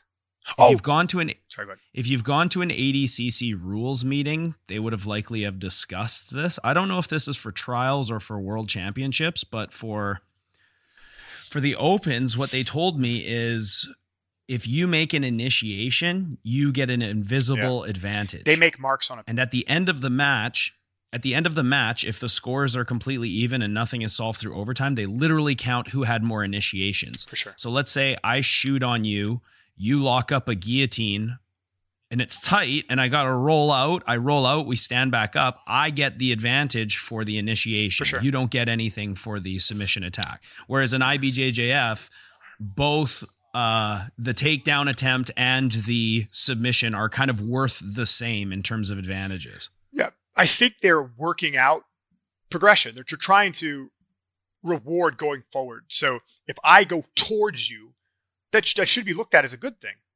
But how do we do that in the face of a threat? Like, which is more important, the guy who went forward or the guy who added the threat? And so I think this is something that needs to be heavily considered. We need to play this out live and see what it looks like because, again, we don't know. But we do want people moving forward. So I don't know. So I know you love the gi. Um, are you telling me that like you don't find any enjoyment watching Tainan Dalpra or or Meregali in the gi? No, man. See, uh, you know about these guys? They, they're amazing athletes. I think they're they're doing a thing, right? But like I said, I just I it's not what I want to see. I, am not interested in it anymore. It's just it's just slow. I just I don't I don't like it that much. You know what I mean?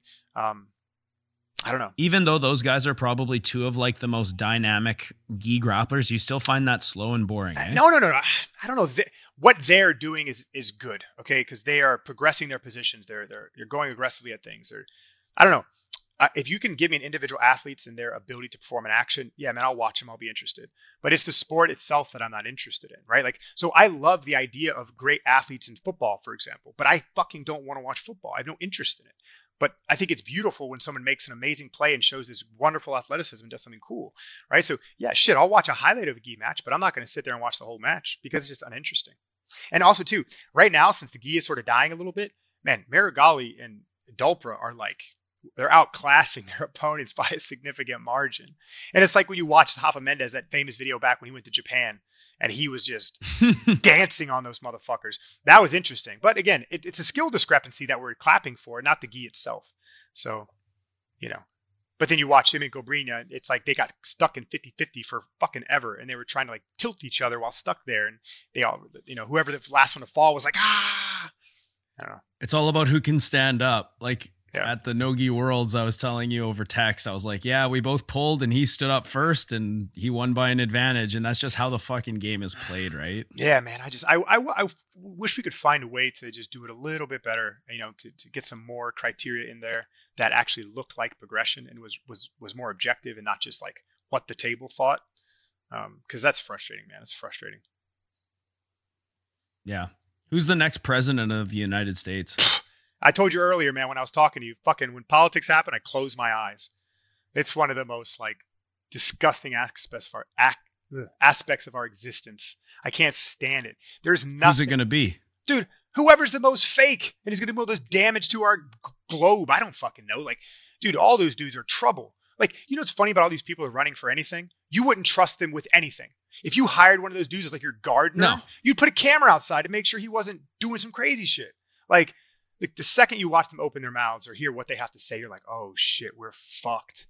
I mean, think about it, man. In all other professions, we have some criteria for how you get there, right? Like, I want to be a doctor. You have to show some type of uh, skill in that field. If I like, I want to be a researcher, you have to do a research project to get into that field.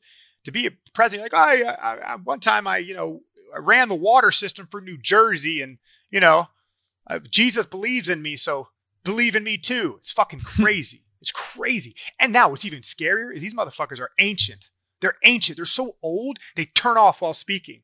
They'll be like, "I believe I in," and you're like, and you're watching these poor sad people have like strokes in front of you, and then you're like, "Oh my god," you know what I mean? Uh, so I don't know, man. The whole sti- I know what you mean, but what I don't but what I don't know is who you think will be the next president of the United States. bro. I don't care. We're we're in a fucking. We're all polishing the brass on the Titanic, bro. We're going down. I, as long as as long as I can show up to work, teach my guys, and do jujitsu, I don't give a fuck.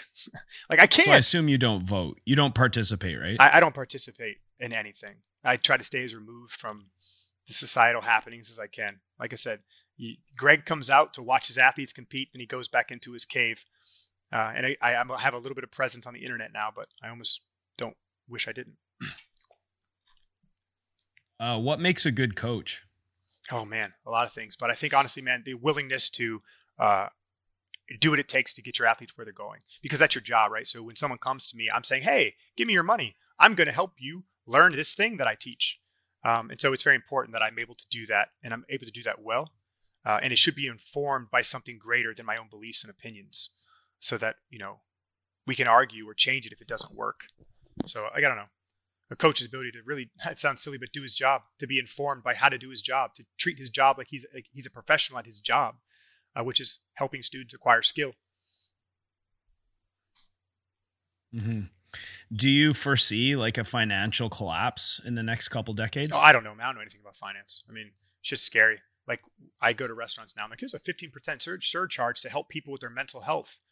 I'm like i pay taxes and you're taking this shit away from me then and then i go to eat food and you're taking more away from me now like babe just, you've already increased your prices by 5% i mean interest rates are out the fucking gate i can't fucking buy anything like i don't know i don't know what a financial collapse looks like or what causes it but i'm a little uncomfortable so i don't yeah. i don't know what any of that I shit think we means, all are. man. yeah yeah for sure i mean man it's just Do you think- wow Do you think we'll see like a major conflict in the next couple decades, like a war? Oh yeah, I mean, con- I mean, come on. Like how, how many conflicts have we had in the last hundred years? I mean, you know, I mean, every every five years there's a conflict. Every ten years there's a conflict, and they're always going on other places. Just the Americas have been lucky enough that the shit hasn't come to our continent, right? So, man, hopefully it doesn't for us. You know what I mean? If they draft you, will you go? It depends. You know what I mean? Depends if they're on your soil, basically. Man, if man, if somebody invades our soil, I'm gonna gun up. We're going out there to fucking remove these fools. You know what I mean? But I don't know how I feel about going there. You know what I mean? Like I don't know. We've been doing Yeah. that shit for a while, and it kind of feels a little bit wrong. I think we should stand our ground and stay here. And if they come here, then we fucking mercilessly destroy them. But kind of Mhm. stay here. 9/11 inside job or exactly how they sell it. Uh, dude I, I honestly i'm really curious about all these conspiracy theories and the thing is is when i say conspiracy theory i understand that sometimes these things end up being true for us to believe that the things that happen to us are just oh the evil people don't like the americans and we're just sitting here doing nothing They Like- want our freedoms. They, yeah they want what we have but they can't have it Yeah. no i don't know i, I don't know man Well, I don't know. Do you like you know, in in terms of that specific conspiracy theory, are you willing to give an opinion or no? I don't really have an opinion, man. Like I said, I mean, I, I can bullshit and fuck around with you if you want, but it's like I don't know, dude. I mean, like, Well, that's what I'm asking you to do. that's what the people want. yeah, man. Someone flew planes into buildings and fucking tried to disrupt something, and there was a lot of shit around it that wasn't good for a lot of people. So, what the cause of it? What was the catalyst? Who was involved? Man, maybe only a few people in the world know. So, but again, I, we shouldn't, you know, wash our hands like you know we weren't involved in some way, I guess, because I'm pretty sure we were at Yeah. some level. Do you have uh, any hobbies outside of jujitsu or any activities you like to do? Nah, man. Like honestly, like you know, I just I, I read a lot. You know what I mean? I try to stay up on the science as best I can. I listen to a lot of like, um, I listen to Rob Gray all the time. Anytime he's on, or anytime he makes a new podcast, I read. I read and I hang out. I don't really do much else, man. Like I mean, I'm here. Like I got up this morning at six o'clock and just walked to the fucking gym. Like I sat here, I took a bunch of notes. I watched a few pod. I listened to a few podcasts. I watched a few jiu-jitsu videos. I answered about 30 messages. I had two phone calls. Uh, a kid came in and interviewed me for a paper that he had at school, uh, and now I'm talking to you. So this is pretty much what I do with my day. And then you know I'm going to train in about and I mean two hours. Um, nah, man, this is this is what I do. Yeah. Yeah. You spar Uh, pretty I don't hard. You said hard last means, time, but right? I try to win every exchange. You go real hard in the room? about what I win. So even if let's say I'm working on something small, like I really want to work on staying seated and make and maintain connections, I'm going to be very competitive with that. So it doesn't mean that I'm freaking out and running around the mat. You know what I mean? Like I'm trying to engage, I'm trying to engage intelligently, but I'm also trying to be competitive about what I want to perform right. because this is a fight. So I have to be competitive so that I can use the right amount of energy to solve the problem that's being presented to me based on the person who's standing in front of me. So if you consider that hard, then yeah. But again, I only have to move as hard as I have to.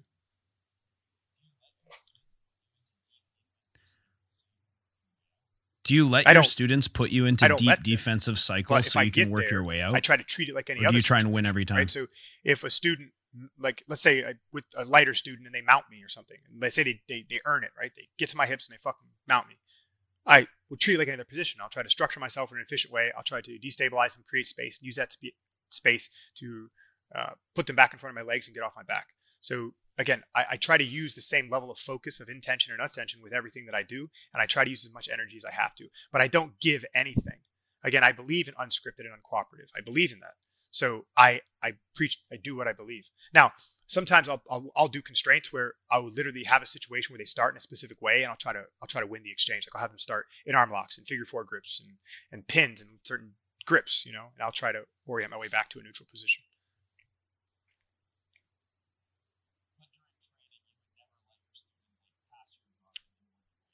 But during training, you would never let your student like pass your guard and then work your way out of side control.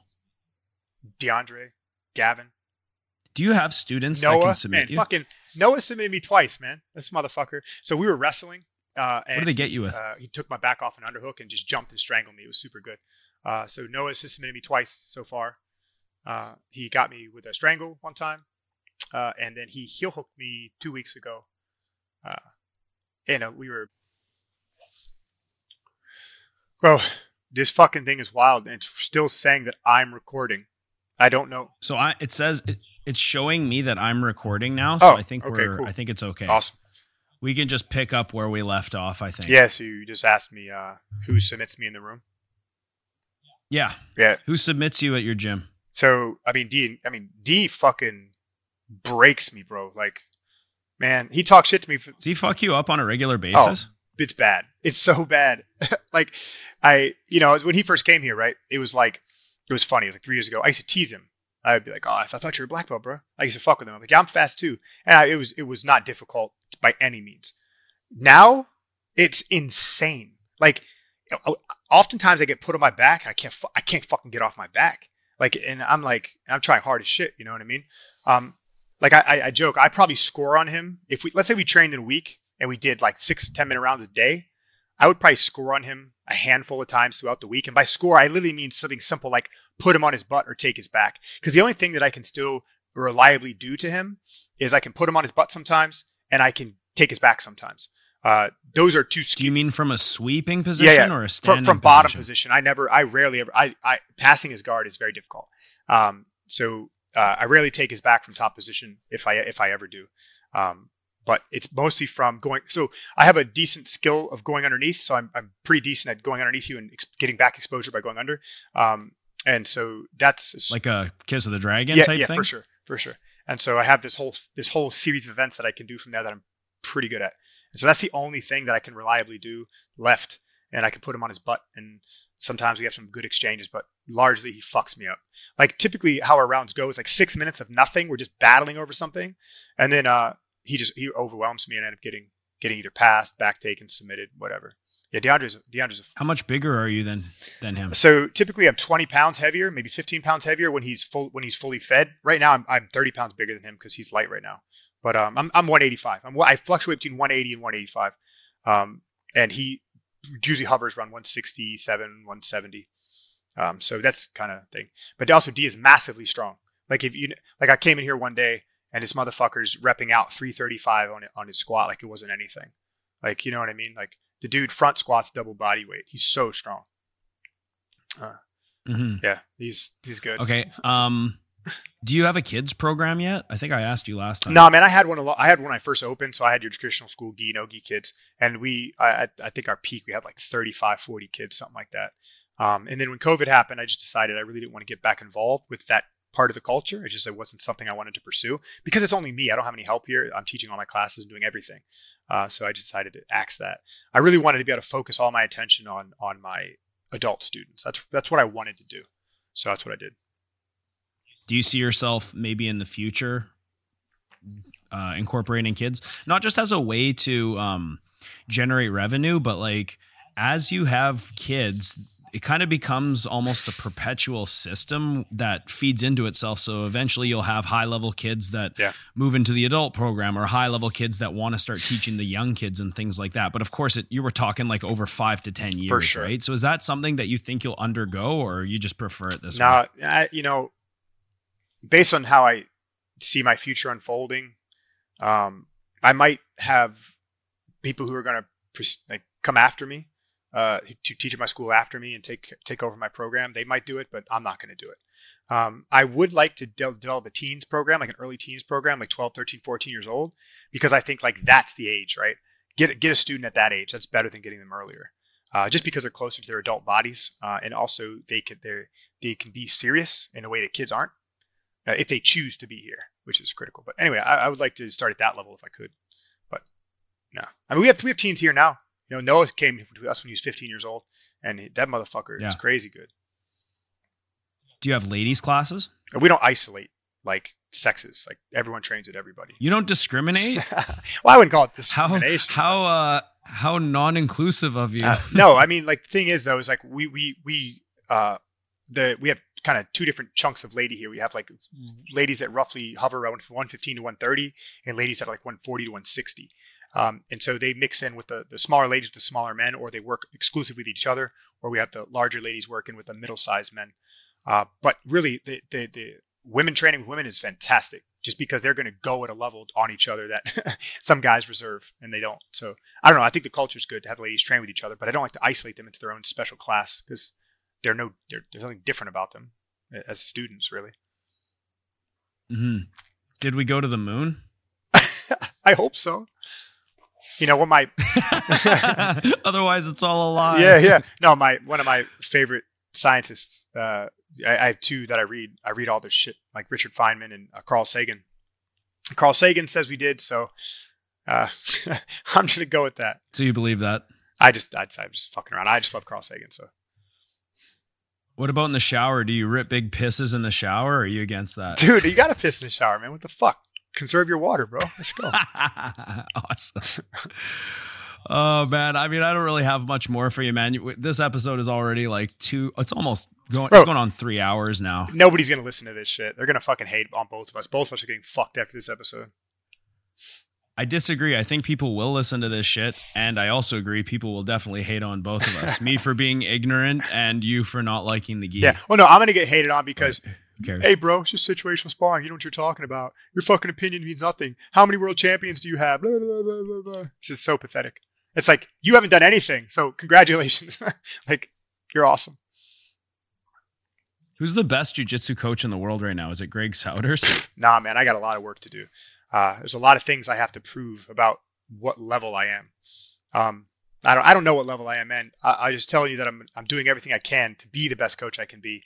And uh, so far, the students that I produce are very good, from your average hobbyist to DeAndre Corbe uh, and all in between. I mean, why would just just something to consider? Why would DeAndre and Gavin? They're physical freaks. They're athletic. They're hardworking. These kids are amazing. They could do they could do good anywhere. Why did they change their lives to come here? To a rinky-dink nowhere fucking gym in Rockville. So I don't know. I don't know what that means. Who would you say is the best coach in the world? From your best guess. I'm only going to go with results, man. The person currently that produces the best jiu-jitsu students on the planet is John Danaher. Regardless of everything, I mean, you have to. Yeah. There's a lot to consider, but what he's been able to do in the last ten years, and then the effect he's had previously when people didn't know who he was, was very strong. Clearly, he's a knowledgeable, intelligent man who knows what the hell's going on and knows what he's doing. So whatever he's doing, he's doing a good job. How do you feel about the, you know, the the things that uh, people like Robert Degle and and other people have said about John Danaher being like abusive, and they're all like, yeah, yeah, I saw that, and slapping his ukes and pulling hair and things like that. Guys, here's my advice for you. may you never meet your hero. Okay? The amount of psychopathy and sociopathy present in this fucking community is bonkers.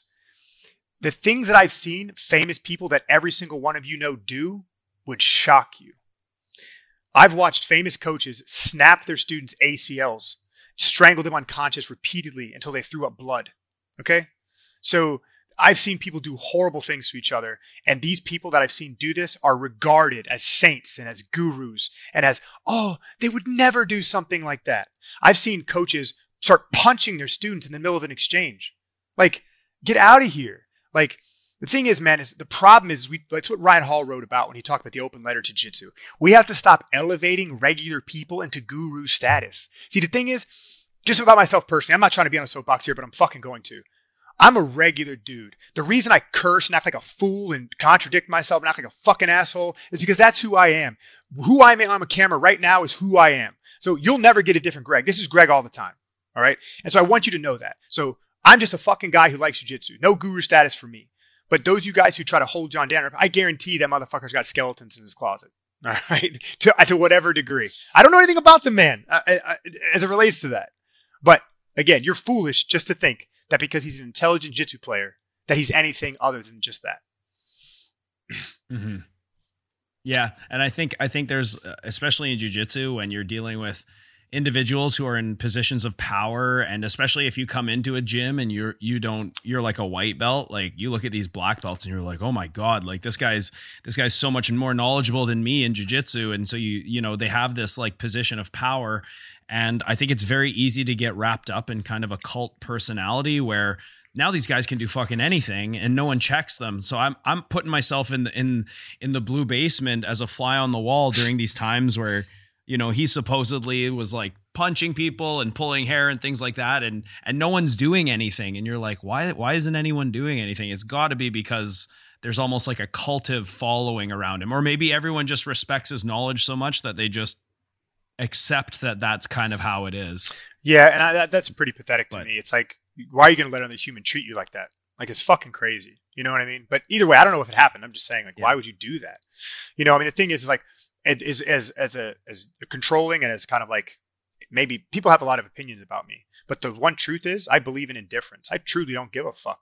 So like, and I think it's important because I feel like I'm immune to doing that because I don't care. Like if a student comes in and starts giving me too much respect for no reason, I'll make sure that they don't. You know, I'll make sure they see some part of me that nice. they don't like. No, because it's real. Like I hate that. There's nothing worse than someone come up to you and giving you respect that you have not earned. You know, like people kind of yeah. like, oh, oh, oh, professor. I'm like, stop. My name's Greg. What's your name? Yeah. You know what I mean? Or sometimes I'll ignore yeah. you. Like people will walk up to me and I'm like, what, man? I'm doing something. Leave me alone. You know what I mean? Because like again, I'm just a guy, and all these motherfuckers out here are just guys. Okay, don't don't let it fool you. Don't get it twisted. Mm-hmm. Cool, man. Well, thanks for the conversation. I really appreciate it. Yeah, man. I, I hope that we maybe illuminated some of the darkness, right? Yeah, maybe not. Maybe you did, and maybe uh, maybe you've even angered more people, and maybe I have too. But that's all part of it, you know. Especially when you when I always tell some of my kids who are, who are becoming pretty successful in competition, I'm like, you know, the better you get and the more you win, the more people notice you and the more they start to talk shit about you. Yeah, for and sure. Especially when you're like trying to start a podcast or whatever, or you're trying to do a, you're trying to break a norm, like do a, a, a style of jujitsu that isn't as common in terms of teaching. Um, you're going to get tons of criticism. Everyone's an expert. Everyone has an opinion that is, you know, anyone can leave an opinion. And uh, I just think it's funny when people think that they either know everything or that they, you know, they have a leg to stand on in terms of criticism, but at the same time, like you said, they've never accomplished anything. They're just happy to sit behind their keyboard and and comment, right? And the world's just full of those people now, especially with all the ways that we can interact with each other. So I don't know. I kind of enjoy it. I, I it's it's kind of entertaining yeah. to me. Maybe yeah, maybe no, that's not a good. thing. No, I think but. it is a good thing. And I think really we have to treat it like that because if we are trying to be speak, if we are trying to be serious, in any way that we attempt to be serious, then we have to hold ourselves to a higher standard. Now, don't get me wrong. I like to get in the fucking dirt and throw mud like everybody else. But the truth is, it just really doesn't matter, right? Because they are not engaging with the same level of rigor that some of us are, right? So, like, again, the amount of work that I've put in to try and understand this and the, the due diligence I've done by talking to subject matter experts and scientists to try to make sure that I'm staying as ecologically sound as possible, I've done a lot. Okay. So, Uh, again, these people are just they're they're going off their feelings and beliefs, man. They have they have no attachment to reality. Okay, so their opinion is literally meaningless. Meaningless. Are you a free are you a free speech absolutist? Oh, oh do, what do you mean? Like, do you believe that anyone should be able to have an opinion in a public setting and share that opinion regardless of how uh, vile it may be? Sure. Like, do you believe in the you know uh, First Amendment? I actually think it's important to let people be as vile as they are and let them do that because that's how we know our enemies from our friends. Like, if we start demanding people be too Yeah. safe with their speech, we don't know who the fucking enemies are. We're creating a safe haven for the worst of us, right? So, if if you let the 100% if you agree. let the racist be racist, then you know who that guy is. Stay away from that motherfucker, right? You know, if you know, you just yeah, they've exposed themselves. yeah, let them let them expose themselves, man. I think, but uh, you know, and again, uh, yeah, I, yeah, there's a danger to letting them hide. You got to let them come out in the open. Uh, so yeah, say anything, man. Plus, exactly let people just be who they are and then you you know if if it's if it's somebody who's you know advocating for something as egregious as like uh, child trafficking or something it's like oh i know that person they've now outed themselves like how is that a bad thing right it's not. Yes, right. Because, dude, can you imagine somebody saying that out loud? They would be socially crucified. Like, good God. exactly Yeah, let them say it. Come on, man. Let's let's we know who you are. You know. No, I. God damn, I completely agree. I hate that, man. I don't like safe spaces. I don't believe there are any. Your safe space, the home you purchased, uh, you get in that thing, you lock the doors, and you you know have all the feelings you want. But when you come out to the public square, your opinion has just as much weight as somebody else's. Uh, if it's just an opinion, right? So again, we have ways to elevate Mhm. the opinions we have, but again, it's not by protecting speech or uh, excuse me, specific speech.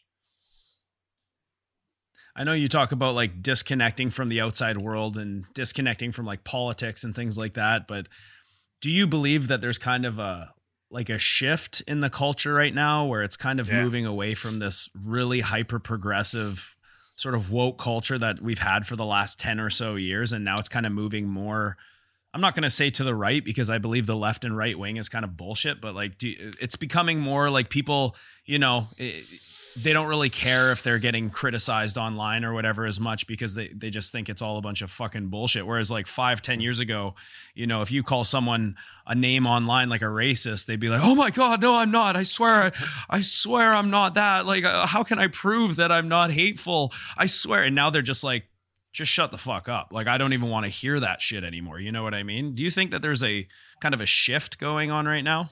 Well, I think the the social swing it, it affects each other. Like if we go in one direction, we're fucking coming back in another. That's kind of like the American culture anyway, right? We're we're kind of extremists. You know, we're rebel extremists who like to swing in two different directions. Go hard in this way, go hard that way, and we keep going back and forth, right? We have this like conflict built into our culture, and we love it. So if we go really far left, we're definitely going back the other way. So I don't know, man. Actually, I see something else going on. Uh, first of all, uh, we're so distracted and consumed with ourselves that we're not interacting with each other anymore, and that has massive consequences. So the things that we say to each other is constrained by not being punched in the middle of your face. You know what I mean? Like, yeah, like Yeah, I check people on a regular basis in my in my waking life. Like I actually people who hang out with me are like, Coach, you got to chill. I'm like, nah, man. Like, come on, people need to know they're fucking up. You know what I mean? Because people should count talk to me, say something to me when I'm fucking up. You know what I mean? And it doesn't matter that my opinion is unsavory or their opinion is unsavory. We need to face each other face to face and be able to say what we have to say to one another. Otherwise, man, the shit's gonna get real bad. But yeah, man, everyone is just so disconnected. Nobody's engaging anymore. There's no more experts. Everyone knows everything. Like, there's no consequences, but there are consequences for everything. It's crazy. The, the, I don't know. I don't know what this means, but again, we're losing that that human human Yeah. connection. We're having these weird weird things come out of it. And how do we get that human connection back? You know what I mean? Like Solar when you go flare. to the jujitsu gym, it's like we're all connected through jujitsu, right? We're so it, it- people with different ideologies and different affiliations and different backgrounds can come together and and we kind of have that respect for each other through jujitsu. But aside from that, you know, like you're sparring with someone who you were best friends with for like 20 years online and then all of a sudden they don't want to fucking talk to you anymore. Like how can we how can we as a culture kind of change what has uh how can we undo what has been done over the last couple of years where there's so much division? You're asking the wrong person, brother. I don't fucking know. Like I did the other thing. I just went away went away from the crowd. you know what I mean? Like, you know, I, I don't know what the answer is. I mean, like I joked a second ago, a solar flare, like you know, like get rid of you know, an EMP pulse to get rid of all our technologies. We're forced to walk outside and actually be humans again. I, I don't fucking know, man. Uh, it seems like you know we're encasing ourselves. Well, some. I, I think something that actually along those lines could could uh, unite people and it's kind of a scary thought but war you know having like a common enemy where everyone now agrees oh that's the bad guy? Okay and all the fucking mindless people just turn their direction towards you know after 9-11 it was it was muslims and iraqis and stuff and everyone just went in okay we're gonna go in right? And it's like I think having, and that's what scares me, is there's a need for unification right now. And that would be one way, you know, if we all have a common enemy, then that could unite everyone, but at what cost, right? And kind of scary to think about, think about what could happen in the future. If you look, if you look through history, there's always conflict. There's always another war. Maybe it takes 50, 100 years, 150 years. Eventually, there's always a conflict. And I feel like, you know, we were talking about dark forces earlier in the episode um, at play, and we don't know what they're capable of, but uh, a lot of the things that happen and play out in history, I don't think are necessarily as they as they seem. So I'm always I'm always kind of just like thinking about the future and uh, prep preparing for some degree and trying trying to just be aware of, of of where things can go right? You know i think we make it more nuanced than it actually is. I mean there's a documentary on netflix uh, it's called like chimp nation. So if you watch chimp nation you'll you, that's exactly what's happening to us okay? Uh, the bigger group always takes what they want from the smaller group and there's always conflict over that. It's always the same. So again, I don't know, you know, we've conflated our existence to mean more than it means, right? We're just an upright ape who can uh, abstract into the future and we're fighting over our own creation. It's just a silly, silly thing. So again, I don't know what the causes are. I don't know what forces are at play, but all I do know it's always the same thing. The powerful smash down the people who are not, and there are serious consequences for it. And I think in our case, even though uh, the the bottom is the many, again, like you said, there's no unifying factor for the bottom. The bottom is so dispersed and so disenfranchised and disconnected that even if we had a common enemy to connect over, I don't think we will because, you know, we're just happy staring into our black mirrors, you know.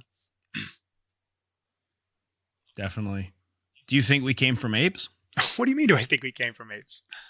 We are apes. How? What do you mean? We're primates. Do you think do you think that we evolved from apes? We evolved from a common ancestor. We, we're a cl- we're classified as apes. We are a specific type. So we're primates. That's, that's what we are. You, okay. So you're more on the evolution side as opposed to a creationist side. There, there is no creationist side, man. They, you just answered. Yeah, I mean, there, there's only there's only been one viable explanation, and the viable explanation is natural selection. So, I mean, that's that was the mechanism that separates things, right? So things respond to being fit in their environment as it relates to how they reproduce. You know, if they're fit enough to reproduce and spread their genes, and things change when that happens, and those pressures are present in the environment. So whatever that means, uh, we're part of that process, just like everything else on this planet is part of that process. So again, our ancestors are our, our, our cousins are the primates, all the other primates on Earth. We're, we're literally the same thing, literally the same thing. Like the difference between us and a chimp is like one. I take one percent. I take it you don't believe in like a god or a higher power. Well, what I believe is in, inconsequential because my beliefs don't change reality. So when someone asks the question, "Do you believe in a god?" they're not really asking me a question because again my belief has no effect on that and what i believe in any given direction again is not a reflection of reality it's a reflection of what i wish reality to be or i want reality to be i don't know what reality is i don't have access to the god figure or the god type as it's defined and even as it is defined i don't know if any of those definitions match how i feel about the subject so I, again, that question is so nebulous. I don't know what I mean. One God, many gods, no gods, the type of God that has we have no access to. I mean, what do we really mean? You have a very good way of not answering if you believe in God or no, not. No, but but I am answering it. See, the thing is, is people will say something like belief and don't think that word has consequences. That that word belief has a, attachment to it. You're asking me, do I believe something exists? And what I'm telling you is, I, I don't understand the question because I don't. What does that have to do with reality? Like, what, like, what, if I said I believe in God, what am I actually saying? I would then have to define See, what I that think, is. I think I think your explanation does uh, answer it to some degree. without saying yes or no? Well, I can't say yes or no because it's not a yes or no question. Like in a simple sense, Well, any it could every be question. your opinion. It could be your. It could be you know. It could be your opinion. It doesn't mean that it's necessarily reality. I think that's where some people, Okay. you know, the religious folk, where they have like faith, right? It's like it's not necessarily a reality that we can measure if God exists, but we can believe there to be a God or gods or an energy Well, okay, so without being able to prove I'll, it. I'll try to answer it based on what you just asked.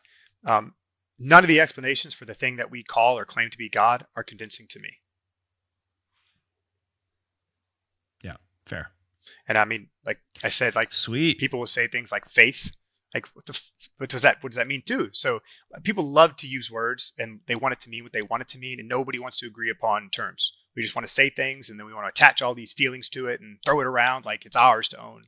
But again, if we want to really uncover what we're really trying to say to one another, we have to agree on terms. And again, faith is just you know, it's kind of an empty reason to do anything. Last question: steroids in jujitsu. How do you feel about it? Ah, man, that's a good question. I actually don't know. I don't know. I, I'm not for or against it really. I know again, it sounds like another non-answer, but the thing is, is to me, it's like, uh, are we all going to have access to them? Uh, is it a way that we are we going to know how to utilize them in such a way to enhance our performance without degrading our our everything else that they're associated with? I would, you know, if steroids were a way to enhance performance to allow the athlete to train more, I think it could be used in a constructive way if we had some way to control and manage it and give it access to everybody. Maybe I don't know. I, I don't know again, should should I be hiding in the back room, fucking juicing myself to the fucking gills to win a match and lying to everyone that I'm not doing it? Um, I mean, if people are using steroids, I would like them to be honest about it and say, hey, yeah, man, I get I get this huge advantage because man, I can recover fast as fuck. I can I can train four times a day and feel fresh when I wake up in the morning. Um, and I got big as shit. Look at all these muscles I got, you know, all these all the juice. So I think if it is used, people should be honest. Cool, man. Well, I really appreciate your time. Is there anything you want to say or anything you want to plug before you get out of here? Nah, man. Oh, yeah, actually, I do want to plug this thing. Guys, we're recruiting. Okay, we're trying. We're fucking serious, man. We have a serious gym. We're trying to reach serious goals. If anyone gets this far into this episode and you have any hopes of leaving where you live and going somewhere to train because you are serious, consider us. At least come visit us for a week or a month and see if you like the way we do things. You train for free. You don't ever have to pay me. You just have to be serious. So again, if, if you're hearing me say this to you and this is something that you might want to do, again, don't just you know jump on the bandwagon, go where they say the best coaches are. Come experience what we have to offer, and uh, I would like to be your coach if you are that guy. So or lady. What is it? Define what you mean by a serious athlete. somebody who wants to reach some uh, a competitive height, somebody who wants to commit to getting as good as they can and play the sport at a competitive level. How many like uh your your competitors like the Corbe brothers and uh Noah like uh and others that I might not even know about. Do you um do they train multiple times a day? Do you have that expectation of them? No, What's the Dude, expectation? shit. All my guys have regular jobs, so it's a little bit tough. So a lot of the guys do their physical training in the morning before their regular jobs. They go do their regular jobs and they come here at night. We do a two-hour practice at night, Monday through Thursday, seven to nine. Friday night we have open mat, six to eight. The crew comes through and gets their regular rounds in. Saturday morning we have comp team uh, ten to eleven, and then we have open mat eleven to one, and then we have an eight o'clock uh, training session on Sundays that is closed. Uh, you can only come to that if I work with you personally. So. Um, the competitors come the, some of the competitors come to that Sweet. Anything else? nah bro i think we fucking solved all the world's problems we're good Yeah. All right. Um, guys, yeah, definitely check out uh, Greg's uh, Instagram and, of course, Standard Jiu Jitsu on Instagram. Check out YouTube because he puts out some pretty cool stuff. I really like the classes that you've been showing. Like you, you're showing a couple foundations classes. I know those videos are not easy. They're a lot of fucking work and they take a lot of dedication. So it's awesome that you're putting those out there and sort of spreading um, your method. I know it's not your method, but the the ecological approach to other people. And again, I just want to say uh, that I really like the approach. I'm more of the I'm not going to say I'm a traditionalist, but I do see value in other training methodologies and um, I think it's all about balance. And at the same time, I know that I don't know everything. And uh, I can't wait for the comments to come in. but uh, that being said, guys, if you want to like, like, share, subscribe to the channel, uh, leave hateful comments. It really helps me. Even if you're criticizing me, I will uh, not lose sleep over it, but I will laugh and I might, I might even respond. Also, um, if you want to support the show or contact the show, there's links in the bottom. Other than that, man, Greg, I'm going to let you go. Thank you so much for being on the show and giving me your time. Yeah, dude, thank you, man. I appreciate you sitting this three hours with me and just fucking running our mouths, man. It's always fun. Thank you. Pleasure's all mine, dude. Thank you for your time. All right, brother. All right. Take care, guys. Bye.